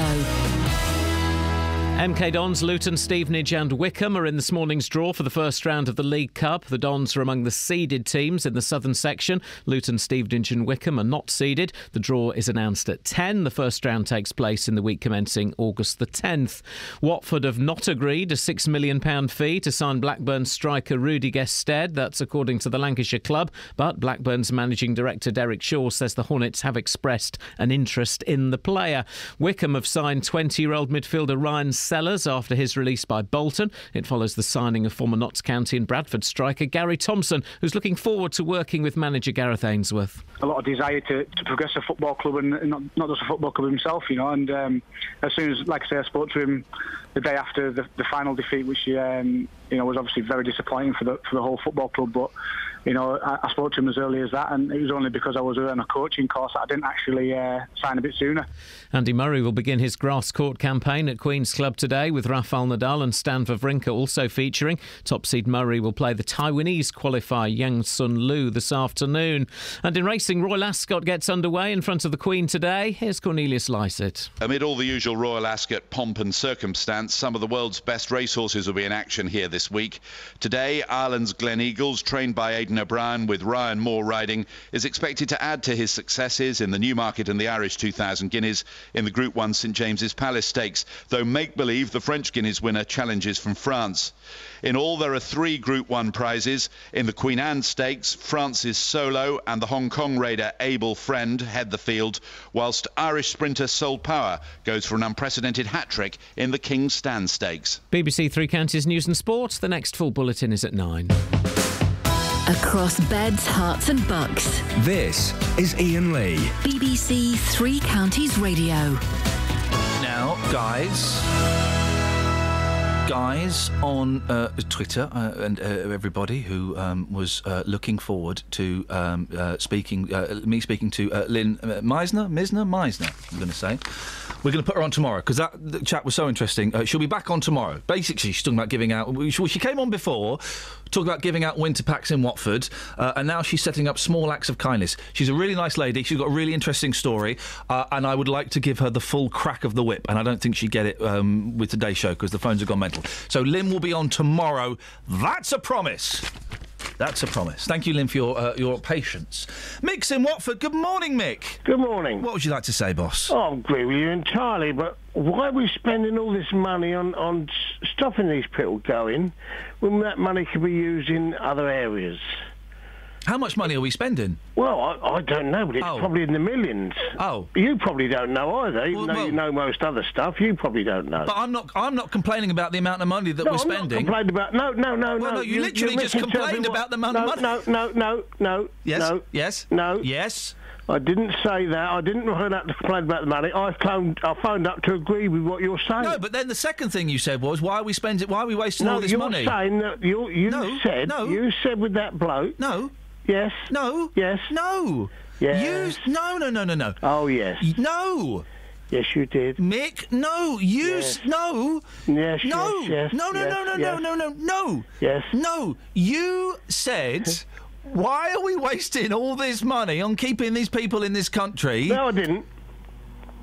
Right. No, I didn't. I didn't say nothing about keeping them here. I said, what? All right, all right, stopping what's them? stopping them? Oh, I said, good, thank you. That's you entirely said, different. You said, why are we spending all this money on stopping people going abroad and fighting if they want to? So you did phone up to complain about the amount of money that's being spent, but you don't know how much money it is. No, I didn't. I didn't. I didn't say that. You misinterpreted what I said anyway. What did you? What? Tell me what you said then, Michael. I said I agree with you entirely. But.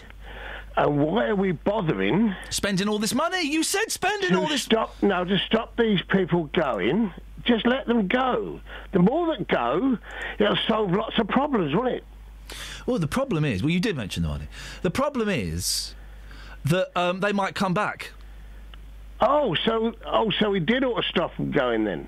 I don't know. I You're don't. changing your argument. No, Mick, I'm not arguing anything. You're the one that phoned up to complain about the money, then denied that you were complaining about the money. You're changing your discussion then. Thanks for calling, Mick.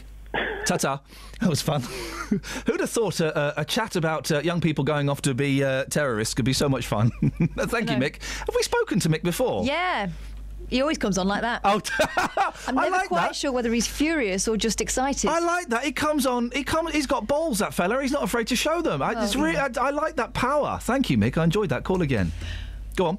Texas. Yeah, or Danny. Let's do some Texas first. All right, Go we'll on. do some Texas. Then we'll do Danny. Stay there, Danny. Okay, here we go with the Texas. Well done, Iain. Great interview. No one has the guts to say what you said, Dave from Milton Keynes. Well, I think it's not a case of guts. I think people would. I just enjoy, I got really sucked up into the conversation. The way I like to do this radio show from time to time, and I've forgotten it a bit recently, is it's like having a chat at the cafe with some uh, mates, and they've brought some mates with you that you don't know, um, and it turns out you don't really agree with them, or you're really interested to find out what their thoughts are on certain stuff, and that's what that last thing was. It was it was um, uh, it was an interesting conversation. I And the thing enjoyed is, that. uh, Rather than nodding and smiling and letting it go to be polite, you say, "What do you mean by that?" Yeah, or I think you're wrong. Yeah. Or, oh, I hadn't thought of it that way. Let me have a think. Mm, yeah, I can see some of that. It's fun. I enjoy. I enjoy it. It's it's a sport, guys, and also I think we all uh, we all benefit from it. So many, um, not just local radio, but quite often local radio. Well, there's a young gentleman be, has been killed uh, in in Kenya fighting for Islamic State. Let's get a Muslim leader on. Why do you think this has happened? How are the family dealing with this? What can we do to stop it? Well, thanks very much. Here's Tony with the weather. Yeah. and they haven't listened to the answers. Let's let's let's you know let's not just read the script, guys. Let's go with it. Matt in Bedford has had a thought. Good morning, said, Matt. If they took all passports off young Muslims, there would be uproar. what else does this guy suggest to stop them moving, uh, going abroad? You you you you. It's um. I mean, bearing in mind they haven't committed a crime yet. Well, I mean, that gentleman we spoke to, I, I, I he did start off uh, suggesting it was, but I have to listen back to make sure I've got it right. I heard him suggesting it was partly the government's fault, and then I heard him saying that he wasn't saying that. Let's bring Danny into the conversation. Good morning, Danny. Good morning, Iain. What would you like to say, sir? Um, thank you. Um, first of all, I'm a big fan of the show. Um, listen to you every morning. Well, Um, th- so- I suggest that you get a life, Danny, but until you get a life, we're grateful that you have no life. Thank you, Danny. it's all good. Um, um, no, my point was just basically in reference to what the gentleman that came on before and the one just now said um, regarding the uh, people going abroad, the government needing to pay more um, towards that, Yeah. um, and the sort of mentality behind why they go. And I just wanted to say that yes, I agree. The government should try and maybe fund and find ways of, you know, fine-tuning security to prevent those things. But also, I do not believe that the government are to blame for them going. That's an independent choice Mm-hmm. to go abroad, um, which I do not agree in. Um, and yeah, like you said, you reap your com- com- comeuppance if D- you, Danny, we have a real thing at the moment, and I think it's like kind of the last five five years, maybe a bit longer, where um, people don't seem to blame the person that did the crime. You know, it was Yeah, Mr. Evans's decision to go. Okay, i i you know, there may have been people that, that encouraged him and, and kind of pulled a few strings, but if he was, if he's full of his mental faculties, then it was Mm-hmm. his decision to go. And if he got stopped at one airport, he would have gone to, you know, he would have found a way to go. Exactly. So we got all this blaming. Oh, you know, it, oh, it's the government's fault, or it's it's his school's fault. No, no, no. It was his decision.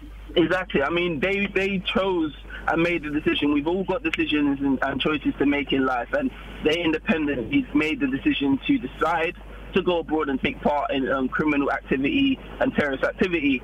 Um, no one sort of forced them. They they walked to the airport. They got in the vehicle to the airport. They sat in the seat, um, and no one else did that but them. So yeah. And also, no one knows what people are doing behind closed doors. His mum, and I, I have got every sympathy for his mum. His mum didn't know what he was up to. You don't know, Danny. My, my, Mm-hmm. No one knows what I'm going home and looking at on my laptop. You know, no one knows what books I'm reading, who I'm speaking to online. No one knows. Exactly, that's the thing. No one knows exactly. That's the point, and that's the thing. But um, again, who are we to blame? The government. That's that's my main point. Um, I You're think right. yes, the government should should help. Yeah, we should find ways of you know. Oh yeah, um, it's an investment. It's an investment in our safety, in our future. Of course they should. But if people fall through that net, you can't say, "Well, it's David Cameron's fault." No. Danny, listen, I've got to move on. I've missed last travel. I, I, I daren't miss it again, otherwise Samuel will be furious with me and come after me with a baseball bat. Excellent call, Danny. 08459 455 555. Travel news for beds, cards, and Bucks. BBC Three Counties Radio. In Luton on Old Bedford Road, there's been an accident between Hucklesby Way and North Street, which means it's been closed in both directions, and queues are back from New Bedford Road now. Also on Paula Radcliffe Way, it's looking very busy through the roadworks approaching Shakespeare Road. On the A1 southbound, there are delays from the St Neots Junction towards the Black Cat roundabout, and the motorways are looking very busy now. The M1 is slow southbound past junction 6 for North Watford towards junction 5 for the A41, and the M25 is busy anti clockwise from junction 19 for Watford towards junction 16 for the M40. Samantha Bruff, BBC Three Counties Radio. Thank you, Sammy, and apologies for missing you earlier. I just sometimes get caught up in um, doing the show and miss stuff. 8.48, it's Tuesday, the 16th of June. I'm Iain Lee. These are your headlines on BBC Three Counties Radio. A High Wycombe family say they will take civil action against Thames Valley Police after five officers were cleared at a misconduct hearing over the death of Habib Ullah. A Buckinghamshire mum says her son was radicalised in the county before going to fight with Islamic extremists. 25-year-old Thomas Evans from Wooburn Green was killed in Kenya. And police have appealed for information about three sisters and their nine children from Bradford who are feared to have travelled to Syria to join Islamic State. Coming up, we'll have a bit of daily before the show. Before that, though, before the end of the show, let's get the weather with Kate. Beds, Herts, and bucks weather. BBC Three Counties Radio. Good morning. Well, we've got a bit of cloud around this morning, but it is thinning and breaking. We're already seeing the benefits of that through parts of Bedfordshire at the moment, and it's going to continue across the board. Some really nice sunny spells to come, as particularly as we head past lunchtime onwards. The wind is light, and the temperature steadily rises. It's going to be pleasantly warm actually this afternoon. We're looking at a maximum of 21 Celsius, but don't forget the pollen count is very high. Sunsets at 21:25, dry and predominantly clear overnight. Minimum 13, so a mild night. Sunrise is at 04:41 tomorrow morning, and it's going to be a really nice, bright start to the day. Plenty of sunshine around at first, but then through the afternoon, the sunshine turning a bit hazier as a front appears from the north, and then turning cloudier as we head towards tomorrow evening. But it is going to be warm tomorrow afternoon. We're looking at a maximum of 24 Celsius. That's your forecast.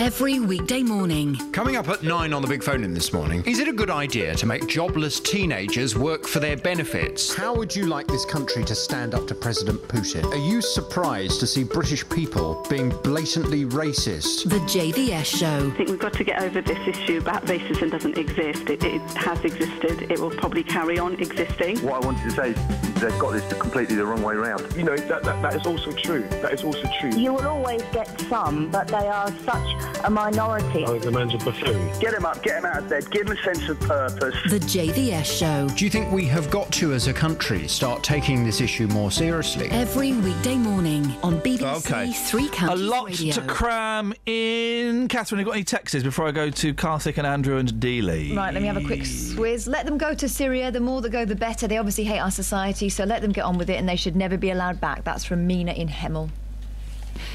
Excellent. Uh, K- Karthik's on the line. Good morning, Karthik. Good morning, Iain. What have you got for us? Right. Uh, I was just hearing uh, you speaking to Mohammed and your views, actually, Yes. uh, regarding these guys going into Syria. Yes. Now, uh, do you ever consider that, uh, in a way, UK is producing terrorists who are going and killing innocent people abroad? Yes, I do consider that from time to time, yes. And if this happens, if one of our these guys go up to US and commit a terrorist activity, would that be considered as a big issue? Would that be considered a big issue if a British person committed a terrorist activity in the United States? That's right. Uh, are you going to ask? Are you going to ask me a sensible question? Yes, I'm asking you a very sensible question. Well, I can answer you for that as well. Well, somebody goes to commit uh, terrorist activities in Syria, killing innocent people. You say that you can allow them to go and do whatever they go do. And no, no, if the same no, no. happens, You've, uh, have you been listening to the show this morning? yes, Right, yes, you said I the said- government has got no part in the whole thing to play, and it is individual decision to go anywhere. No, I don't think you can blame the government if some bloke wants to go to Kenya and join an Islamist uh, or terrorist organisation. I think it's um, it's wrong to blame the government. That was uh, ultimately that person's decision. But it is UK's name that's getting shamed by doing all these things. Well, things. that's not the government's fault, though, mate. That's that person's. is- no, it is no. government's fault Tell me, explain to me, citizen. explain to explain to me how it's the government's fault. because government should have some kind of idea what is exactly happening with its own citizens. Yeah, you're right, because there's only 68 million people to keep an eye on. Oh, come on, that's not happening from US. There are so many US citizens going abroad to commit crimes. Okay, uh, listen, I'm, I, I'm gonna, I'm gonna, I'm gonna let you go because I, I, I don't think you, you've quite got a handle on, on the conversation. But thank you so much for your call. Well, you don't get it actually, but I, I, I, I don't get it. I don't get. If your first question is, would I think it was a big thing if a British person went to America to commit a, a, a, a terrorist act? I mean, what kind of question is that? Yeah, They have do- done that, and I it was a big thing. I do think it's quite a big thing, actually.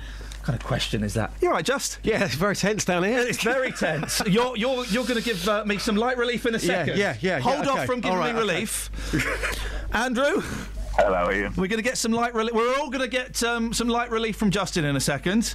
But Back to reality. But, fi- but uh, yeah, but before that, Andrew, what would you like to say? Uh, it's only a quick one. You know, you had that discussion with the gentleman. I thought you were a little bit dismissive because he was evasive on a question. I, No, I I wasn't dismissive. valid- I was pursuant. Yeah, well, I think a valid point got missed. He did raise the point that everyone should get around the table at some point, and I, yeah, I actually agree with him on that for, for two reasons, really. If we want to understand what they're using as bribery for these people, so that we can understand how to stop it from happening and to prove it as being, you know, The bribery they're using, Andrew, is when you die. You well, get no, that's what we're told, but there's got to be other things. Well, no when one's you die, Andrew, you get 70 virgins, right? How can you compete with that argument? And what, ta- Andrew, t- t- what table? Who's going to host it? Who's going to? If I'm a 16 year old and I'm disenfranchised and disaffected, and I uh, disinfected, disaffected, and I hate you and I hate the government. Well, I'm not going to go. don't think I don't think you're giving 16 year olds enough credit. They've got more mental power than that. There's other things, and there's Yeah, reasons Andrew, why we're Andrew- not being told. And I think Andrew- everyone needs to understand. Andrew- everyone needs to sit down and understand it. But Andrew. Yeah. They're not going to. The kids that are going off to fight, the 19 year olds that are going off to fight, they're not going to sit around a table with an old fart like you and me. No, well then, then we talk to, then we get then we get people like-minded that are younger and can relate to them and speak to them. The same as we have with everything else that's gone wrong with Then maybe we could do like a hashtag as well, and we could set up a fa- we could set up a Facebook page, Andrew. Let's all Oh, let's Iain, stop you kill me. ISIS. You, you make my morning before I walk Bless in to you. work. You You're, a good, you're a good lad, Andrew. I've got to move on. Thanks very much. Cheers for your call. Ta-ta. Now that's it. Mm, that's what I like. Completely disagreed with him, and then we shook hands at the end of it. 70 is pure greed, by the way. Sorry? 70. Really? Yeah. Well, I'm 70. Well, it's just. What's Justin talking about? I've no idea. Oh, the Virgin. Yeah, yeah. Uh, listen, give me three. I don't. Oh no, it's too. No. I don't. Oh, no, no. no, don't. No, I don't. I don't. I don't want any of that. to, you know. But that, if that's the argument you're dealing with, anyway. Anyway, listen. Yeah. Great show. Yeah, very tense down here. I'm normally on the, the streets. So uh, someone's coming down stolen your here. woody? Somebody's stolen my wood. My wood has gone missing. I'm here in the studio, and uh, yeah, it's tense down here. You've been here for how long? Have you been working here? Thirty-six years. Uh, no, I've been here since what 1998, on and off. Okay, well, that's- long that's- time, long time. long time. But apart from the course of the dark years when Yeah, um, you uh, suspended. Yep, yep. suspended, being, a, being a bit of a bad boy I player. thought you were gardening. Uh, yeah, I was gardening. It was I was called I was- gardening leave, but that I was- means- I was a player, even in my own garden. So this is, I mean, uh, to, to me, um, I've only been here three years. Uh, it's, you know, it's, it's just a gig. It's a gig that I thoroughly enjoy. It's just a building. Yeah. Uh, this is this is a powerful day for you. It- It's a powerful day. Yep. Tomorrow, though, you know, a new start, moving to Dunstable. But I, I love the streets of Luton. I think the streets of Luton. You know, I've been to, to many places. The streets of Luton, characters. Come on, the streets, full of them out there. For, uh, by characters, do you mean uh, drunks? yes. And hey, listen, very, very quickly, I've got to say that I saw something amazing today, and she wouldn't talk to me because it wasn't her style. Uh, this lady went into no, she went into McDonald's Yeah. and she bought a breakfast and she took it outside and gave it to a homeless man. There you go. Do you know? what? I thought that just made my heart melt. And said, "Can I talk to you?" No, no, no, no, no. I do it whenever I come down here. I wouldn't want to be homeless. That was for him. I do that from time Fair to time. play, I, I gave a sandwich to a homeless man. Yeah. The other day, Friday night, he looked at me as if it was just ham. Bit bad giving him a McDonald's though. Surely she should give him a tasty salad.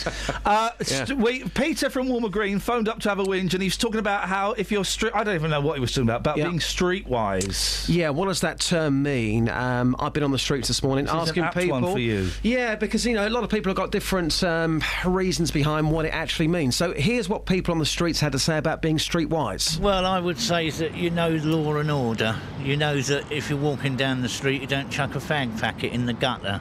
Streetwise. Are you streetwise? Yes, I think so. What does it mean to be streetwise? Uh, make sure you don't get yourself in trouble on the street. I used to live, um, work in Lambeth, Southwark and Lewisham, near Brixton and Peckham. And I think if you've been down there, it's like the Bronx. If you don't know what you're doing, they'll eat you alive. They'll watch you like hawks, some people. So to, to kind of give an example, what uh, to, to maybe mug you. So if you were in the wrong place at the wrong time, you would have your, your wallet and your phone taken off you. You know how to, to not be in that situation. I would say so. You have to keep your eyes open. You have to look around. It's a bit like defensive driving. You have to watch the other drivers. It's like that when you're walking the streets. You've got to watch other people. From the BBC, would you say you're streetwise? I think I am. I look around all the time. So that's what it means, looking around, making sure you're not in Making sure danger. no one's following me, yeah. Well, I've been in Luton 50 odd years, and the last few years I've been very streetwise. But, but again, what, what, what does it mean? exactly. what does it mean? You're saying you're streetwise, but what does it mean? Oh, ain't got a clue myself. Yeah. that was hilarious. Right, Thank you. Cheers. That'll be on. That'll be on the radio. Yeah, it will. Yeah. What's your name? John. John, you got a baseball cap on, you got shades on, you got the, the trainers, uh, the tight skinny bottoms as well. What do you think it means to be streetwise? To not talk to strangers. Travel news for beds, cards, and Bucks. BBC Three Counties Radio. In Luton, Old Bedford Road's been closed in both directions between Hucklesby Way and North Street because of an accident that's causing queues back from New Bedford Road and Telford Way. In Hertingfordbury on the A414, there's a lane blocked by a car that's broken down at Thieves Lane, which is causing some slight delays. And also in Bedford on the A6, it's looking very slow now on Shakespeare Road. That's because of the temporary traffic lights. On the M25, it's busy anti-clockwise from junction 19 for Watford towards junction 16 for the M40. Samantha Bruff, BBC Three Counties Radio. Sammy, thank you very much. Um, Dealey, this place has got more history to you than it has to me. I'd, I'd like it would be an honour, sir, if you would close our last show here in this building today. Away you go. Over to you. Okay, uh, let's do this, shall we? Do you want to press the button and uh, so I can see the, the clock ticking I'll do it down? in- I'll do it in 10 seconds. Okay, right. Uh, studio, what, 1B here in Luton. Been broadcasting it since, what, 1985? There's that Antiques Road show in here. Uh, this is our last ever programme. saying I'm old? No, this is our last ever programme from Studio 1B in Luton. Tomorrow we are in our shiny new building in Dunstable. I love this place. And you know what, boss? The memories, they're going to be with me for the rest of my life. Thank you, Thank you, Thank you, Kath. Thank you, Kels. Thank you, Luton. Local and vocal across beds, Herts, and bucks. This is BBC Three Counties Radio. Thank you, Iain. Thank you, Justin. Fear not, Luton, I'm still here. Good morning, welcome to the JVS show. I'm Jonathan Vernon Smith. It's nine o'clock, and on today's big phone in, are the young Brits who go to join extremist groups abroad criminals or victims? 25 year old Thomas Evans from Wooburn Green was killed at the weekend fighting with militant Islamic group Al Shabaab in Kenya. His mother has told the BBC he was radicalised here in the three counties in Buckinghamshire. Meanwhile, BBC Radio listeners in Yorkshire have spoken of their shock on discovering a 17 year old from their community called Talha Asmal has become the youngest ever British suicide bomber after blowing himself up in Iraq. His family say he was groomed online by extremists. And on today's Telegraph front page, three British sisters are feared to have gone to Syria with their nine children to join Islamic extremist fighters. Well, this morning I want your reaction to this. Are the young Brits who go to join extremist groups abroad criminals or are they victims? Pick up the phone, come on and have your say on 08459 455 555. This is the JVS show. On BBC Three Counties Radio. I'll take your call in just a second, but first, let's get the latest BBC News. It's one minute past nine. Here's Simon Oxley. The headlines Wycombe family to take civil action after police misconduct hearing. Body of Buckinghamshire terrorist won't be repatriated. And Bedfordshire police warning over radicalisation online. BBC Three Counties Radio. A High Wycombe family say they will take civil action against Thames Valley Police after five officers were cleared at a misconduct hearing over the death of Habib Ullah. Mr. Ullah died following a stop and search in the town in 2008. The police commander for Wycombe is urging the community to move forward and work with the force, although Superintendent Ed McLean says he knows it will be difficult. Zia Ullah, Habib's cousin, says the family will be taking civil action. There's uh, um, a number of concerns that we've still got to raise, um, certainly around the um, the post-incident management. We're just uh, uh, awaiting a, a, civil prosecution at the moment. Um, as soon as we've got um, any further details, um, you know, I'll certainly be letting people know. A Buckinghamshire mum